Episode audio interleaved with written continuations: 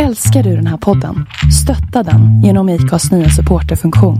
Det är helt upp till dig hur mycket du vill bidra med och det finns ingen bindningstid. Klicka på länken i poddbeskrivningen för att visa din uppskattning och stötta podden. Hiring for your small business? If you're not looking for professionals on LinkedIn, you're looking in the wrong place. That's like looking for your car keys in a fish tank. LinkedIn helps you hire professionals you can't find anywhere else, even those who aren't actively searching for a new job but might be open to the perfect role. In a given month, over 70% of LinkedIn users don't even visit other leading job sites. So start looking in the right place. With LinkedIn, you can hire professionals like a professional. Post your free job on linkedin.com slash achieve today. Ryan Reynolds here from Mint Mobile. With the price of just about everything going up during inflation, we thought we'd bring our prices down. So to help us, we brought in a reverse auctioneer, which is apparently a thing. Mint Mobile unlimited premium wireless. Ready to get 30, 30, bit to get 30, bit to get 20, 20, 20, bit to get 20, 20, bit to get 15, 15, 15, 15 just 15 bucks a month. So, Give it a try at mintmobile.com slash switch. $45 up front for three months plus taxes and fees. Promo rate for new customers for limited time. Unlimited more than 40 gigabytes per month. Slows. Full terms at mintmobile.com.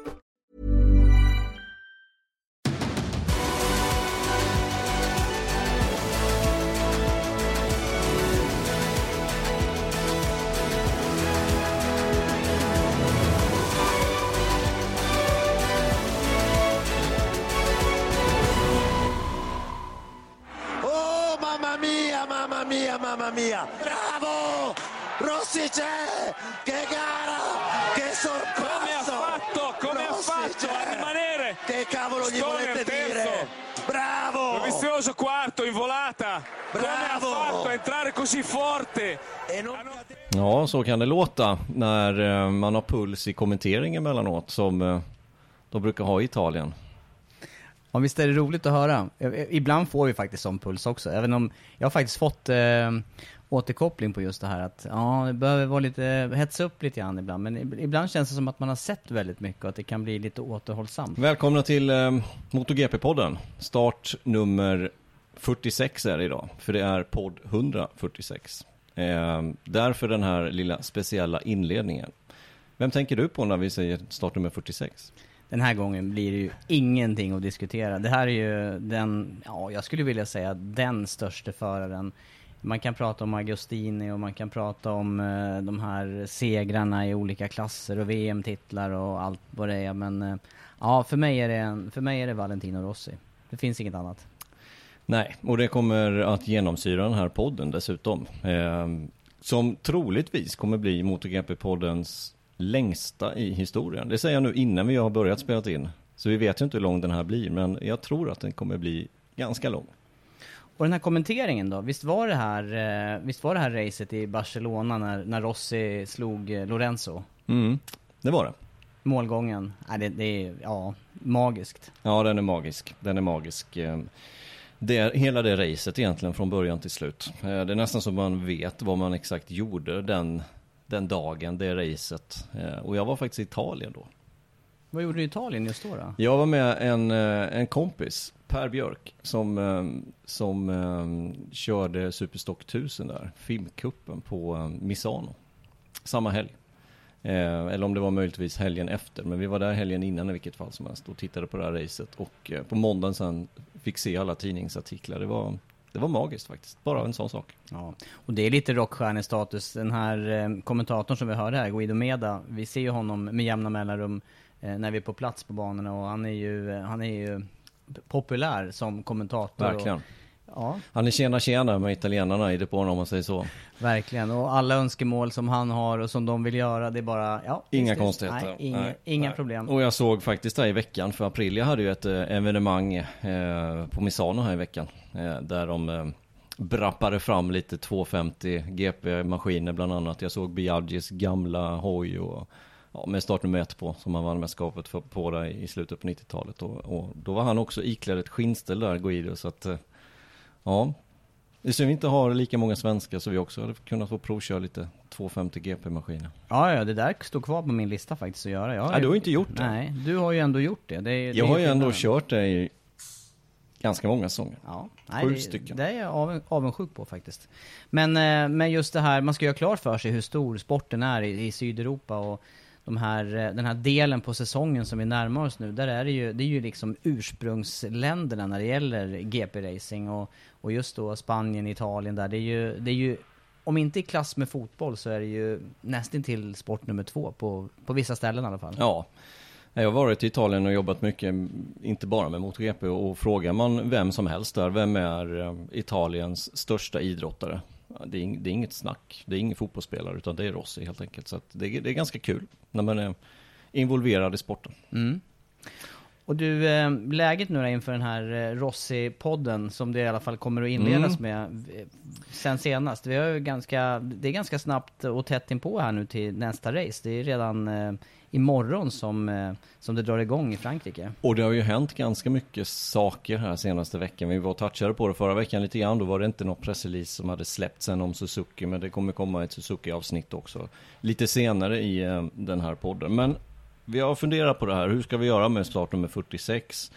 Det går inte bara att hasta igenom det känner jag. Utan eh, min idé där var att vi tar det från början där. Jag var med i en annan podcast. Det, det puffade vi för i, eh, i den här podden eh, i höstas. Att jag var med i Sporthuset med Tommy Åström. Eh, det är även Lasse Granqvist som har den där eh, podden. Eh, men där fick jag vara med i ett, ett segment där som kallas då för en eh, kärleksbombning. Och då var det just Rossi. Och jag känner att göra det igen kanske inte blir samma sak riktigt. Så att Ska vi inte ta och lyssna på hur det lät då istället? Så, så får ni hålla till godo med att det är Tommy som leder samtalet innan vi kommer in på den här kärlekshyllningen som, som är en, en liten stund.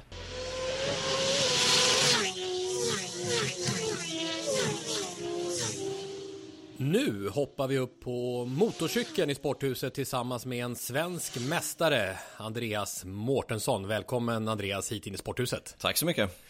Ja, nu har vi tagit oss till eh, vackra Värmdö igen i sporthuset. Vi var ju nyss på en utflykt till norra Djurgården med Lovisa Lind. Okej, svensk mästare, berätta. Vad är du svensk mästare eller har varit, Andreas? Ja, jag har ju varit svensk mästare i roadracing två gånger, 2006, 2013, innan jag la karriären på hyllan. Mm, och då passar det ju bra. Det var ju faktiskt så att du hörde av dig till sporthuset för, det kan vara ett par år sedan. Och, och, och, Ja. och räckte upp handen och sa så här, den dagen ni ska snacka Valentino Rossi så är jag intresserad. Exakt, för eh, jag brinner ju mycket för MotoGP givetvis. Jag har hållit på med det här i 20 år. Senaste fem åren som expertkommentator på NENT, eh, på sändningarna på Viaplay. Så att Rossi och MotoGP ligger mig väldigt eh, varmt om hjärtat. Så du följer honom var och varannan dag? Absolut? Mm. absolut. Eh, eh, för jag menar, motorsporten är ju enormt eh, stor. Man inser det. Vi har haft med Johan Ejeborg, vi har haft en del där vi hade Kruse om rally och så vidare. Och känner direkt att... Eh, Och min kollega Blomqvist. ja, Blomqvist inte minst. Har ni mycket kontakter? Vi träffas ofta, ja. Alltså på, på jobbet. Och snackar Rossi? Absolut, Rossi och Formel 1. Ja. Och, och krigar om vilken sport som är roligast och bäst. Ja, vilken är roligast och bäst? Ja, MotoGP givetvis. Ja, men MotoGP då, för de som inte är helt initierade. Alltså varför heter det det? Det är ju road racing. Hur blev det begreppet MotoGP? Ja, eh, men det, det, det kom in 2002 begreppet MotoGP. För innan hette det ju Road Racing VM, det gör det ju fortfarande. Men då var det ju i kategorierna 125, 250 och 500 kubiksklassen. Det var ju högsta klassen på den tiden. Sen till 2002 så skedde en stor förändring i just de här sammanhangen och eh, det blev fyrtaktsmotorer istället för tvåtaktsmotorer. Och då kom MotoGP-namnet in som, eh, som har blivit välkänt nu. Så nu är ju det som eh, egentligen personifierar sporten. Ja, för om man tar ordet road racing, det säger ju väldigt mycket vad det handlar om. Alltså det är motorcyklar till att börja med, men också att man från början väl körde på vanliga vägar. Det var väl så det startade? Absolut, det började ju som TT, Tourist Trophy, eh, på, på vägar helt enkelt. Och sen så nu är det ju likadana banor som Formel 1. Eh, vi delar ju fem eller sex banor på kalendern med Formel 1 och sen kör vi vissa andra, andra banor. Vi kan ju inte köra stadslopp till exempel, alldeles för farligt med motorcykel. Mm, alltså va- varför eh, skedde förändringen? Från vanliga vägar till Säkerheten. etablerade banor? Eh, vi måste ha samfållare i den här sporten. Eh, det kraschas ju, eh, självklart det tillhör sporten att krascha. Och, och då måste det ju finnas avåkningszoner. Men när du chattrar med Janne där, F1 kontra road racing, hur går dina argument? Att racingen är så pass bra i MotoGP. Det är jämna lopp. Det är lite kortare lopp i, eh, i MotoGP än i Formel 1. Formel 1 kör ju 30 mil. MotoGP kör 12 mils racing på söndagen då. Eh, så, och, och, det gör att det blir intensiv racing, mycket omkörningar, jämna race. Eh, och man vet egentligen inte vem som vinner innan eh, ett, ett lopp börjar. För det, det, det, finns så många att välja på. Eh, I Formel 1 så visst, det är en väldigt, väldigt bra säsong. Jag följer givetvis Formel 1 också, för det är motorsport ligger mig varmt om hjärtat givetvis. Mm. Och i år har vi en jättebra säsong i Formel 1 med, med Lewis Hamilton och Max Verstappen. Men... Som vi pratade med Jan Blomqvist om. Ja, men det är sällan det är sådana säsonger och i MotoGP får man det hela tiden. Och eh, vilka är de stora stjärnorna nu då? För vi ska prata om Rossi om en stund. Han, eh, det är ju passande till att börja med. Eller Alltså, det, det, det, var ju otroligt egentligen med tanke på att det var två år sedan som, för det, det var ju när du mejlade som jag la ner lappen i påsen. Jag minns ja. fysiskt jag tryckte ner den i påsen. Och nu drog vi upp den en höst som det passar bra på. Och jag följer ju Sporthuset och jag undrar hur många lappar kan ligga i den där påsen egentligen. Jag tänkte det är, måste vara dags för Rossi. Och till slut så fick jag det här mejlet. Det var jättekul och, och, det är jättepassande för att det är Rossis sista säsong i MotoGP. Han har redan annonserat att han ska sluta. Och till helgen så är det Misano, hans hemmaplan. Han bor ju bara 4-5 kilometer därifrån i Tavulja. Eh, så det är hans absoluta hemmarace för sista gången. Eh, och det kommer ju vara så mäktigt tryck som det bara går där. 35 000 åskådare tillåts då i helgen eh, att vara på plats inne på anläggningen. Men just det, stämmer det, det här att eh, han har ju nummer 46 och det ska vi återkomma till. Men apropå Tavulia då att eh, hastighetsbegränsningen i stan är 46 km i timmen. Stämmer. Stämmer. alltså då är man stor. Varenda väg. Ja. Varenda väg. I trakterna är 46 km i timmen. Så att eh, han, han är stor på hemmaplan och det märker man när man åker dit. Det är gult överallt. Det är 46 på skylten och som du säger, allting är brandat 46. Pizzan till och med är brandad 46. Ja, otroligt. Men du, eh, vilka är de stora namnen? För Rossis era är ju över vad det gäller absoluta topplaceringar. Tyvärr är den ju det. Han, han, stannar på 199 podiumplaceringar i störtklassen. Eh, han har tre race på sig nu och tar sin 200, det är väl det som hägrar då. Men, men tveksamt om man kommer lyckas med det. Men största stjärnan just nu som har kommit tillbaka från skada dessutom, det är ju Mark Marquez. Eh, sex titlar i största klassen, två till, så han har åtta titlar. Han ligger bara en titel efter Valentino Rossi i detta nu. Kommer tillbaka från en skada, allvarlig sådan förra säsongen. Tillbaka nu, vann senaste racet i, i USA.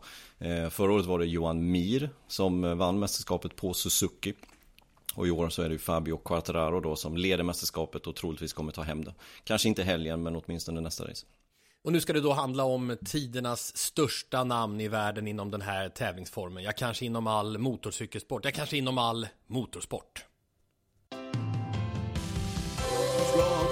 Kärleksbomba. Nu ska vi kärleksbomba. Nu ska vi kärleksbomba. Ja, vi ska kärleksbomba, kärleksbomba, kärleksbomba, kärleksbomba idag. Oh, mamma mia, mamma mia, mamma mia! Bravo! Rossi c'è! Che gara! Che sorpresa! Che cavolo gli volete dire? Bravo! Dovizioso quarto in volata! Bravo! Come ha fatto a entrare così forte? E non Valentino Rossi Startnummer 46 42 år ung och nu alltså ska sluta och avsluta sin karriär. Och varför är den här Rossi då så populär? Hans resultat sticker givetvis ut, nio VM-titlar. Det är bara två andra genom historien som har fler. Det är Giacomo Agostino med 15 stycken, men då kördes det fler klasser. idag i princip omöjligt att slå. Nio VM-titlar, men inte bara det, utan även sex andra platser på sina 429 starter. Och det som är mest imponerande, han har vunnit i alla klasser. 125, 250, 500 och sen även i MotoGP. Men det är inte bara resultaten som har gjort honom till den storstjärnan som han är. Det är personligheten, galna upptågen på segervarven. Det är hans karisma, det är hans passion för den här sporten. Och det finns ingen i motorsportvärlden som kommer i närheten av hans popularitet. Hamilton kommer väl närmast, möjligtvis. Han säljer på egen hand ut arena efter arena med över 100 000 personer brukar vara på plats och minst 80% är Rossi-fans. Det ser man på läktarna, det är gult överallt, det är flaggor, det är 46 som gäller.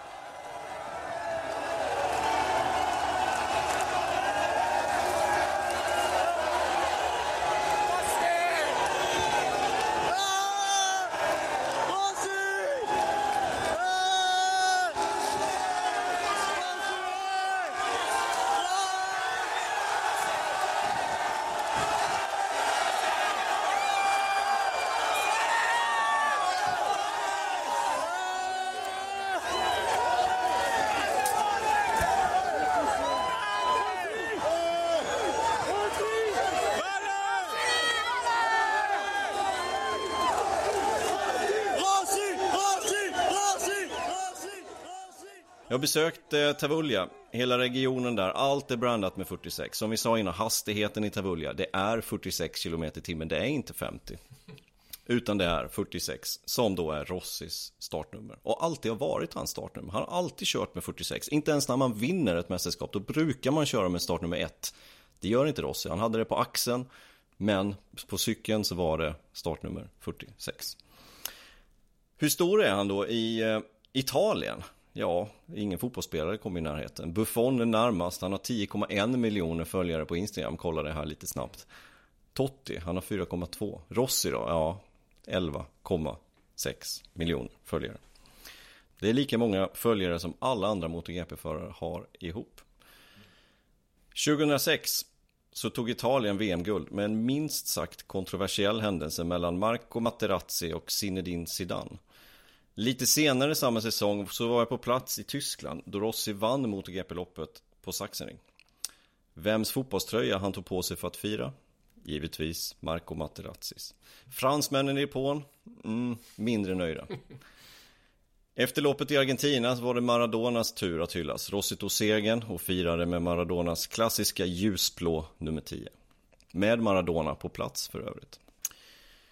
En av de mest enastående som prestationerna som eh, Rossi har gjort Det är när han gick från att ta titeln 2003 på Honda. Han gick över till Yamaha till säsongen 2004 Yamaha var ingenstans 2003, de tog ingen seger överhuvudtaget och var långt efter maskinmässigt. Rossi kom in i teamet till säsongen 2004 Vann första deltävlingen och gick senare och vann mästerskapet har man kört 25 säsonger i högsta klassen så givetvis så har man många rivaler och han har övervunnit i princip dem alla. Biaggi som eh, han krigades mot de första säsongerna. Lite senare så var det Gibinau, Sete Gibinau, spanjoren som eh, var Rossis stora rival. Gibinau han eh, lämnade in en protest under ett race i Qatar mot Rossi.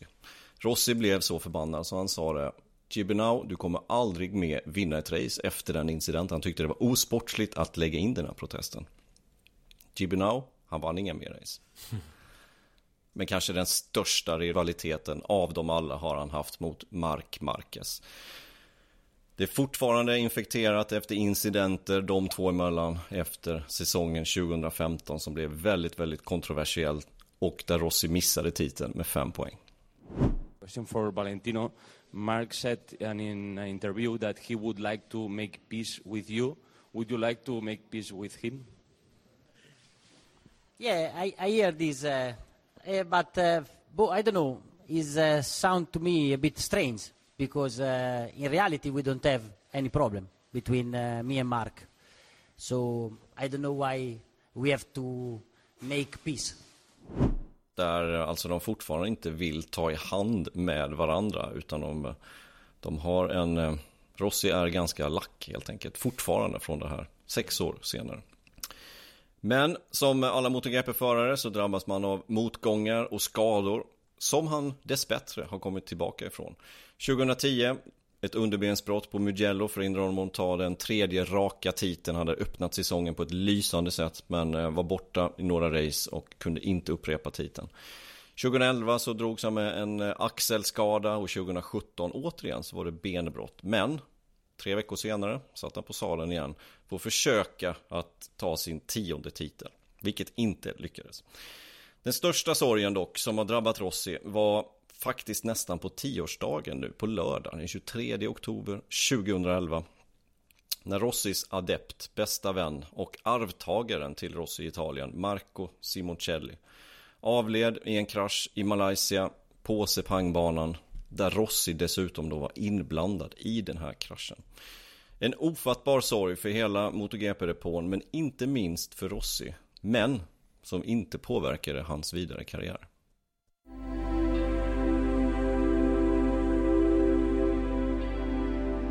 Did, did you think about stopping? No, never. It's, it's not uh, a, a, a, problem of MotoGP. It uh, was a bad thing because uh, lose a friend, you know. But I, I never uh, make the link that uh, this can be stop my career I will stop when I don't uh, like anymore uh, race with the motorcycle, but uh, not for that reason. Vilka minnen tar jag då med mig från Rossis karriär? Ja, hur överlägsen han var i början av 00-talet. Han fick en bestraffning i Australien på 10 sekunder. Han svarade med att öka tempot. Han vinner med 15 och säkrade titeln just den säsongen, 2003. Givetvis titeln 2004 direkt på Yamaha första året där. Racet i Barcelona 2009 i kamp mot Lorenzo som var hans teamkompis vid det här tillfället. Där Rossi gör en helt omöjlig omkörning av Lorenzo in i sista kurvan. Attenzione le due casa di Lorenzo ci prova Valentino. Questa staccata passa indenne con Lorenzo davanti e Rossi dietro sta più stretto. Da gas c'è ancora una staccata che è cruciale. In fondo al Sì, rettilinetto aspetta un attimo. salita qui. salita poi destra e in fondo al prossimo rettilinetto. Devi marcargli la coda. Dai Valentino addosso addosso. Qua in fondo, qua in fondo. Addosso Va via però, va via, aperto presto Lorenzo. Addosso è stato bravo protegge la staccata Lorenzo. Oh mamma mia mamma mia mamma mia. Ce la fa è entrato non ci credo non ci posso credere. No, cosa ce l'ha ha fatta, fatto? non ci posso credere nemmeno io, è grande. impossibile. bravo! Rossi c'è che gara che sorpasso Come ha fatto, come ha Rossi fatto a rimanere? che cavolo gli Stoner volete dire? Bravo Vizioso quarto in volata. Come ha Bravo. fatto a entrare così forte? Men kanske framförallt hur han har lyckats ändra sin körstil och varit med i toppen och vunnit tävlingar mot så många eror. Egentligen fem stycken olika eror där han fortfarande kan vara med och utmana om segrar. Och hans arv då? Ja, dels ska han ju bli pappa här om ett par månader.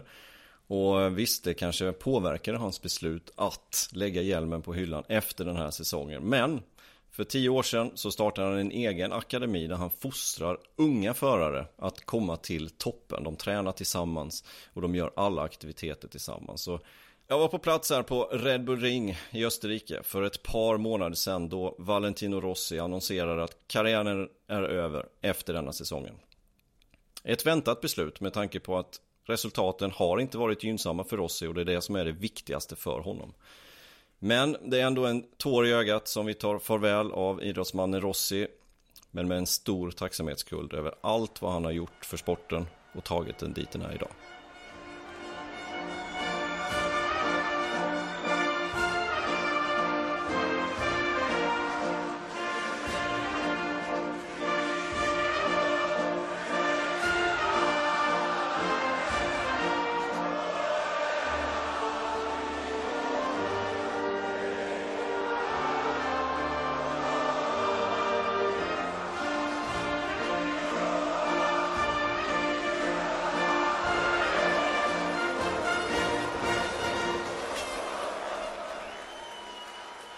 Men stort tack eh, Andreas för eh, den här bilden. Och du som verkligen kan den här sporten också och få se, se hur starkt, när du berättar här, hur starkt intryck han har gjort. Och jag, jag ska erkänna, jag har inte fattat att han är så här stor till exempel i Italien, alltså att han är större än de här fotbollsspelarna och så, det, det hade jag inte en aning om att det var på den nivån.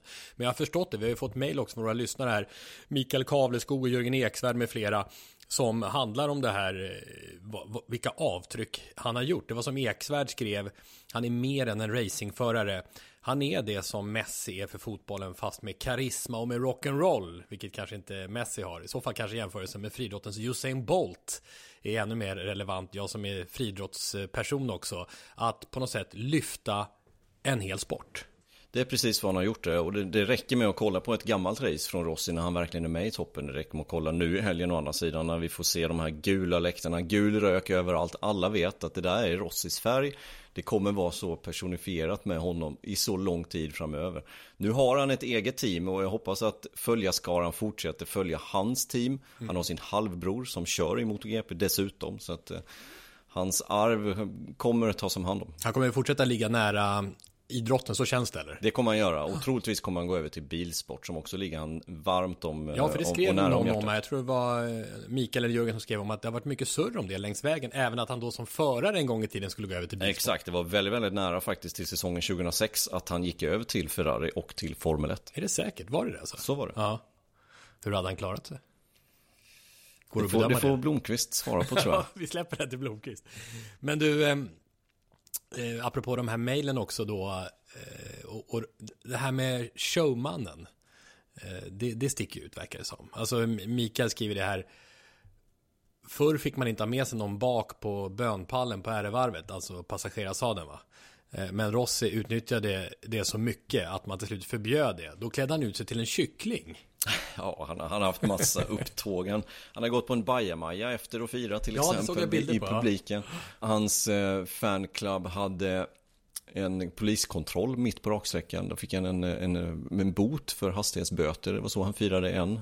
Vilket smeknamn är, är vanligast? Det finns ju också det här doktorn va? Ja, exakt. Det är doktor. Det är det han kör Det är det, ja. För det finns flera smeknamn jag har sett som florerar. Ja, men mest i hans yngre karriär. Han Mm. kallade- sig Rossi Fumi och, och lite det. sådär. Men, men det doktor är ju det som gäller. Och, och det har han ju förklarat själv att en, en doktor anses vara ganska högt upp i näringskedjan i Italien och Mm. anses vara duktig på någonting helt enkelt. Och därför är det doktor.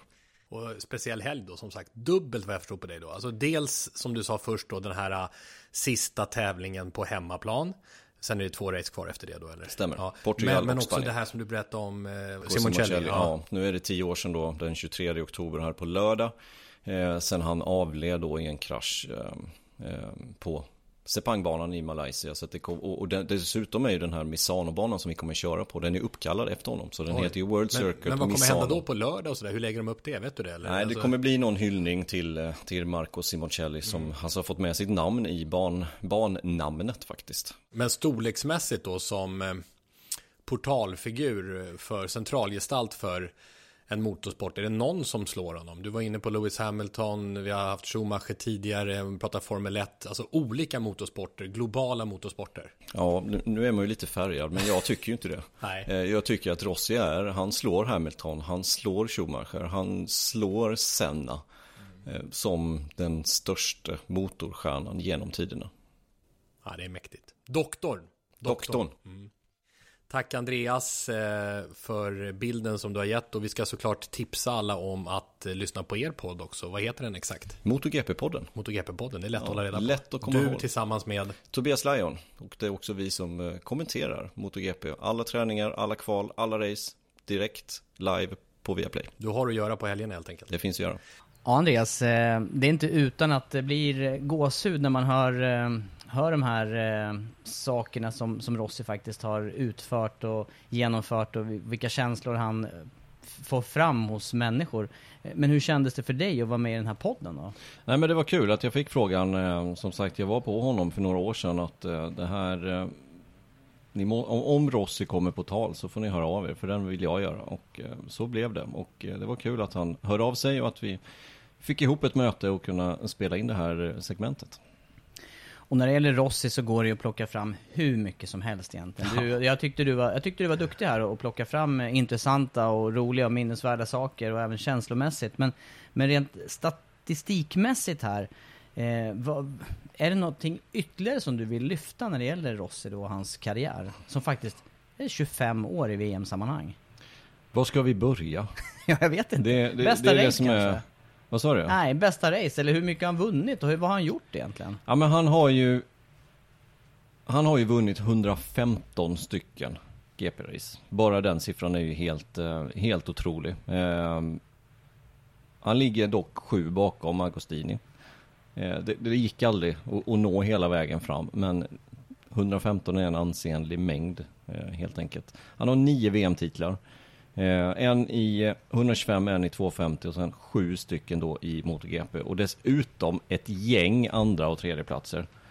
Eh, jag sitter och, och skummar igenom här lite grann. Och tar man bort hans första säsong i GP, alltså den 1996, då blev han nia i mästerskapet. Då var han alltså på pallen i mästerskapssammanhang fram till 2011. Bara en Etta, tvåa eller trea alltså? Ja, etta, två eller tre. Så var det tre säsonger han var utanför och det var ju de här svåra åren. Ducati, två säsonger och sen även eh, återkomsten till Yamaha då 2013 när han blev fyra. Sen är tre raka andra platser, femte plats efter det och sen blev det en tredje plats 2018 och sen utanför pallen då. De tre sista säsongerna som det blev. So hi to everybody. Like uh, uh, I said during the season, um, I take my decision for uh, for next year after the, the summer break, and uh, I decided to stop at the end uh, at the end of the season.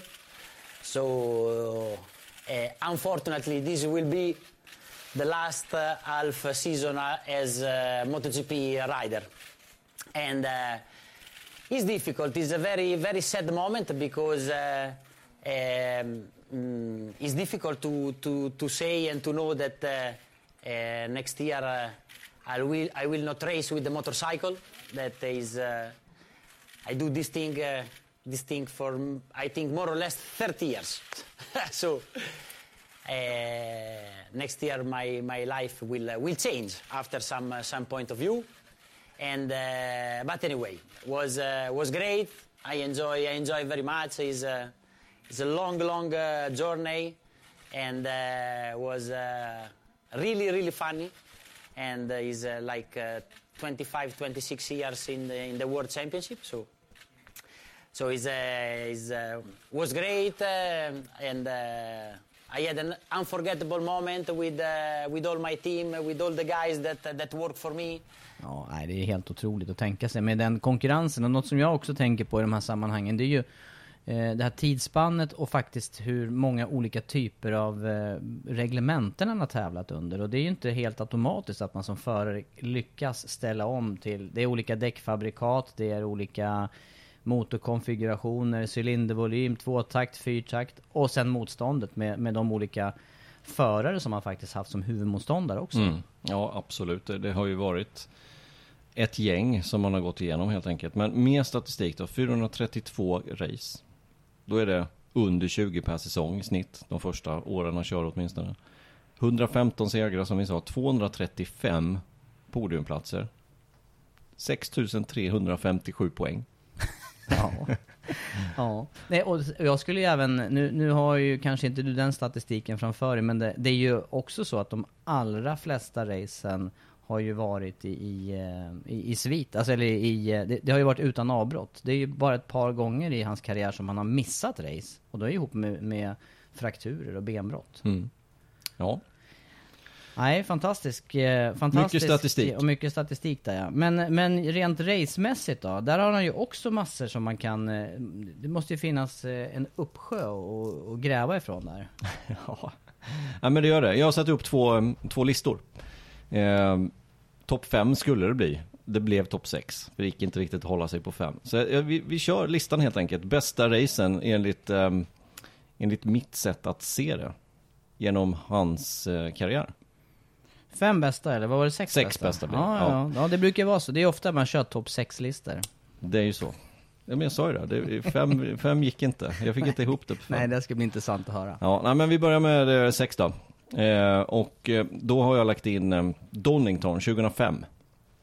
Jag var där. Det kanske är därför det kommer med på min lista som jag inte kunde spoliera det. Jag körde GP 250, han körde ju givetvis MotoGP.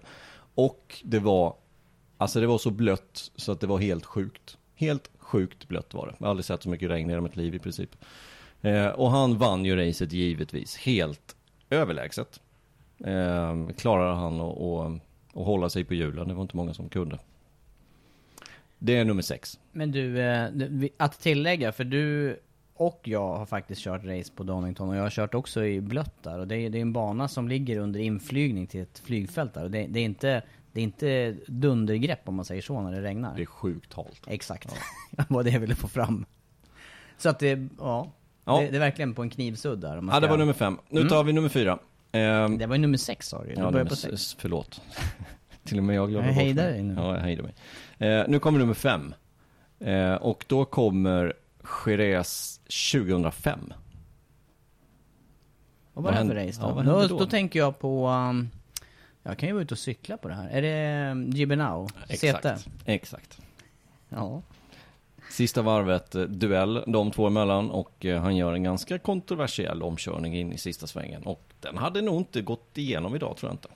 Nej, det tror inte jag heller. Det är ju en fantastisk avslutning. För er som följer mästerskapet så är det ju lätt att bara tänka tillbaka på förra helgen där med, med hästskon och eh, vi såg ju lite tendenser till, eh, Marcus hade sin räddning där, nu var det ju inte i någon omkörningstillfälle men, men den här omkörningen som Rossi gjorde, där, den laddade ju han för på hela, det här var ju sista varvet. Ja, det var ju det. Och ladda för hela högfartspartiet. Och sen var det ju i princip rätt in i sidan på Säter där. Nästinpå. Det Näst- blev kontakt Ja, kan man säga. ja. Mm. Och Rossi hade ju inte så mycket, han kunde ju knappt ha klarat den där svängen utan Säters hjälp där. Nej, men han var jätteglad. Säter var inte glad. Där började väl deras nedgång på riktigt. Rossi tyckte ju, han tyckte ju att tvärtom att Säter var riktig mes Ja, det på att klaga på det Ja, där. det tyckte han. Det tyckte han. Och eh, ja, det där ledde ju också fram till den här odödliga kommentaren där. Att det, det, det här, liksom, du kommer ju aldrig vinna mer Nej, race. Om nej. du håller på på det här viset så, så kommer du aldrig vinna, sa ju. Rossi. Det var färdigt och det var det också. Det var ju det det var. Ja, det, så var det. Ja, nej, det kommer på plats fem på min lista. Eh, kanske lite högre, men, ja, men det, blev, det blev nummer fem. Nu kommer nummer fyra då. Eh, och då har jag tagit ut Philip Island 2003. Den minns jag också. Den är ju det racet när han fick eh, tidstillägg. Med Honda körde han. Han fick 10 sekunders Ja, det tidstillägg. fick han. Troy Baileys kraschade på hemmaplan, Philip Island. Eh, och Rossi körde om under gul flagg och fick 10 sekunders straff. Och ökade bara tempot och vann med mer än 10 sekunder.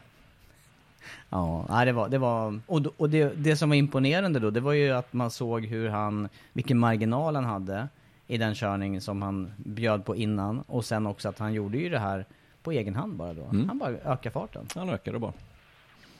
Mm, bra. Ja. De där är jag du helt överens med på. Ja, de där är jag helt med på. Ja, då kommer vi till eh, topp tre nu då. Laguna Seca 2008. Ja, det är ju jättelätt att plocka fram.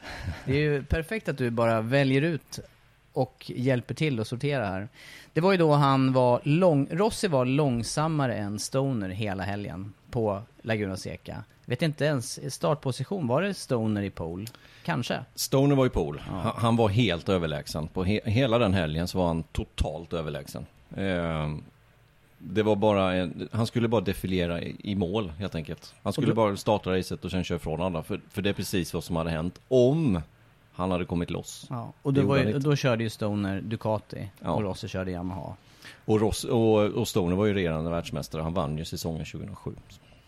Så det som hände sen, taktiken där, den var ju klar från början. Rossi skulle ju absolut inte släppa iväg Stoner, vad som än hände. Och det var ju verkligen, det var ju verkligen hård körning. var- Det hade inte heller gått igenom idag. Nej, det hade inte gjort. Eh, vad, vad sticker ut där? Jag tänker på de här... Eh, nu var det ju väldigt länge sedan jag såg det här racet, men gjorde inte Rossi till och med rätt brutala omkörningar som efter start och målraken går ju upp över ett krön och sen ner mot kanske kurva två då heter det va? Ja. Att han liksom skar innanför redan Jo, där. jo, och redan där. Och, och den som har blivit mest känd ifrån det racet, det är ju den i korkskruven när han genar, mm, ja, svänger vänster men missar inbromsningen helt när han ska köra förbi och sen genar han rakt över och hindrar Stoner från att komma fram egentligen. Det är ju den, och, och genar då över, över chikanen helt enkelt. Ja, ja. Det är ju den som har blivit mest känd, men egentligen inte den som är mest hårresande tycker inte jag under det racet, utan det är de i kurva kanske 4-5 innan backen upp till den här korkskruven. Det är där som de tuffa omkörningarna kommer. Och det var hans enda chans att vinna det här racet. Och han gjorde det. Han, han körde om Stoner på alla märkliga sätt som det bara gick. Och sen stressade han ju, ja, Stoner kraschade ju också. Stoner kraschade. Eh, han kraschade i sista svängen. Ja. Ut i samfållan missade han bromsningen en gång och, eh, och la omkull cykeln i samfållan. Men reste upp och blev två ändå. Eh, Säg det- lite grann om överlägsenheten ja, de var på ju, de två. De två var ju helt överlägsna det racet. Helt överlägsna. Den kommer... eh, Det, det är ett riktigt bra genomfört race av Rossi. Även fast det är på, på gränsen regelmässigt så gjorde han allt vad han kunde. Och där, där visar han vilken söndagsåkare han är. Mm, Vilken racer han är. Ja. Det är först i mål som gäller. Du kan vara hur snabb som helst på träningarna men det är racet som gäller. Mm, det är någonting att ta med sig för många förare som just Mm. det här är snabba enstaka varv eller kan göra bra kval eller så. Men, men just racemässigt och racecraft där, där visar han ju hela, där, där Mm. har han ju hela registret. Verkligen. Topp två då? Ja men du har ju fortfarande inte sagt den här eh, Barcelona-duellen med Lorenzo, så den lär ju komma där i tvåa eller etta. Mm. Jag tror två, jag tror den kommer, jag tror att den sparar den, jag tror att den är topp. Mm. Då säger jag två nu då. Assen? Nej. Nej, utan här säger jag Welcome Circuit 2004. Sydafrika. Säsongspremiär. Det var ju när han precis då hade bytt till eh, Yamaha. Vär, ren världsmästare hos Honda. Och Honda på något vis sumpar ju honom på ett sätt. För att, jag vet inte, jag, jag kan ju inte allt eh, bakom kulisserna på den tiden. Men det, det kändes ju som att Rossi inte hade... Ja, han var inte nöjd med hur, eh, hur Honda hanterade honom. Eller liksom, de, de förringade hans insatser som förare tyckte väl han i Mm. det läget. Och Lin Jarvis lyckades med att locka över honom, bland annat Lin Jarvis med, tillsammans med Davide Brivio lyckades locka över honom till Yamaha istället. Yamaha som inte var någonstans säsongen 2003. Eh, Hade de ens en pallplats? Ytterst tveksamt. Jag har inte den statistiken exakt men, men det var, de var ingenstans. Får in Ross i teamet till 2004 och vinner premiären. Och han blev ju världsmästare dessutom den säsongen. Ja, det var, det var känsloscener där efter racet när han går ner och, och kysser fronten Mm. på hojen och... Mm, starkt. Mm. Ja, Då det är var så- tvåan det. Ja, då är det Barcelona kvar. Då är, ja, den, den går ju inte att ta bort alltså, utan för mig är Barcelona 2009 det absolut starkaste minnet, även fast alla de här är stora och skarpa minnen, så är det kanske ändå Barcelona 2009. Men förklara lite grann då varför det blir så, varför det är ett sånt eh, starkt minne och starkt race för, för oss del. Ja, men det var ju de två som, som slogs om det. Det var nykomlingen eh, Lorenzo, även fast det inte var första året för hans del i MotoGP, så var det ändå konkurrenssituationen mellan just Lorenzo och Rossi inom teamet. Eh, dels den här rivaliteten de två emellan, men också på det sättet som han gjorde den här omkörningen som är, har man kört Barcelona så, så förstår man exakt vad jag menar där, att det är så extremt svårt att göra så som man gör där. Det ska inte gå helt enkelt. Och, och gör man på det sättet och kör om där, då ska man komma för långt ut så att Lorenzo i det här fallet ska kunna tajta till spåret. Men han gör inte det. Utan han håller spåret och vinner racet. Nej, precis min, min tanke. Just den här eh, avslutande manövern där med, med omkörning mellan näst sista och sista kurvan på stadiondelen. Det är för kort sträcka att att göra någonting och kanske särskilt då i MotoGP-klassen. Och då var ju de här två kurvorna Minns inte om man ändrade någonting på layouten på den där övre kurvan efteråt. Men det, var, det är ganska öppna kurvor i alla fall Mm. båda två. Och inte så tydliga, det är inte så tydliga inbromsningar utan vad, vad krävs av en förare? Och, och de kör på exakt, de kör ju på likvärdigt maskinmaterial också.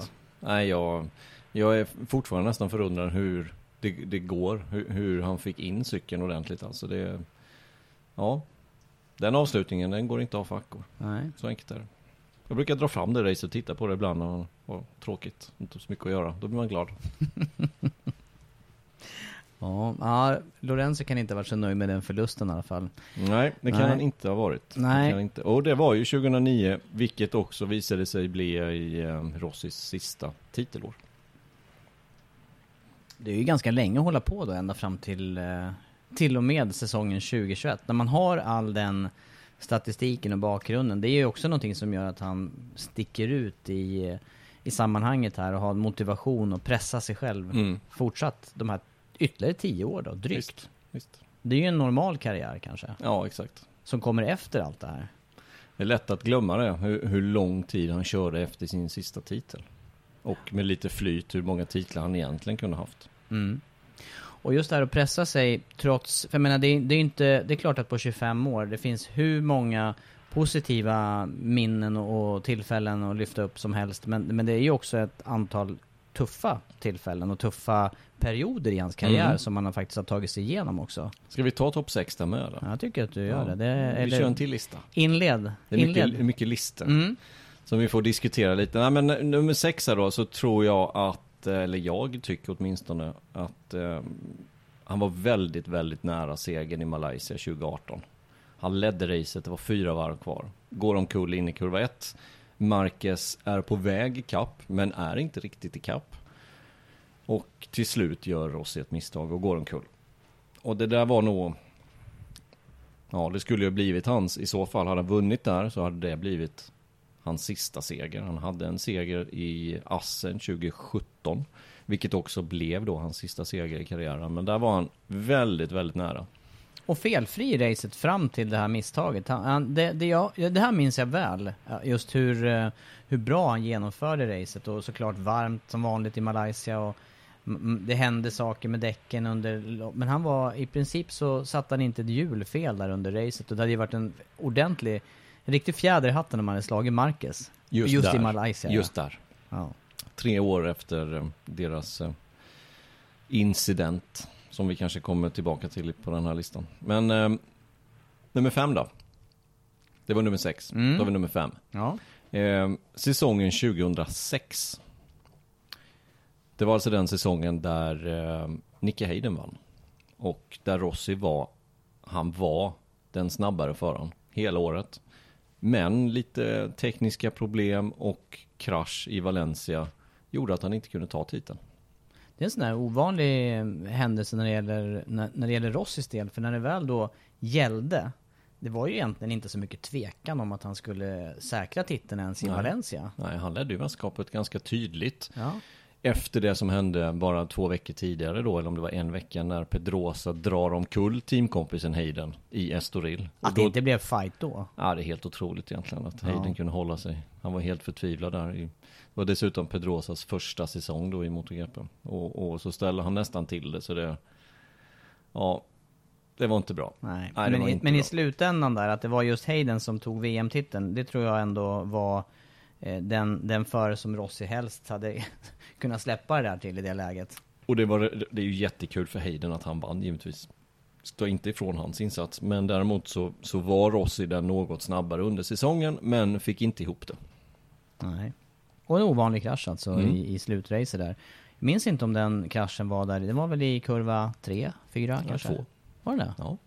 Ut ur kurva 2 eller? In i den? Jag minns inte. I Valencia? Ja. Nej, i kurva två. Mitt Ja. i kurva två. Gled omkull bara. Ja. Onödigt. Onödigt. Väldigt onödigt. Ja, det var det. Ehm, nummer fyra då? Ja men alltså jag, jag Så- tänker, jag, får, jag, får jag chansa på någon här?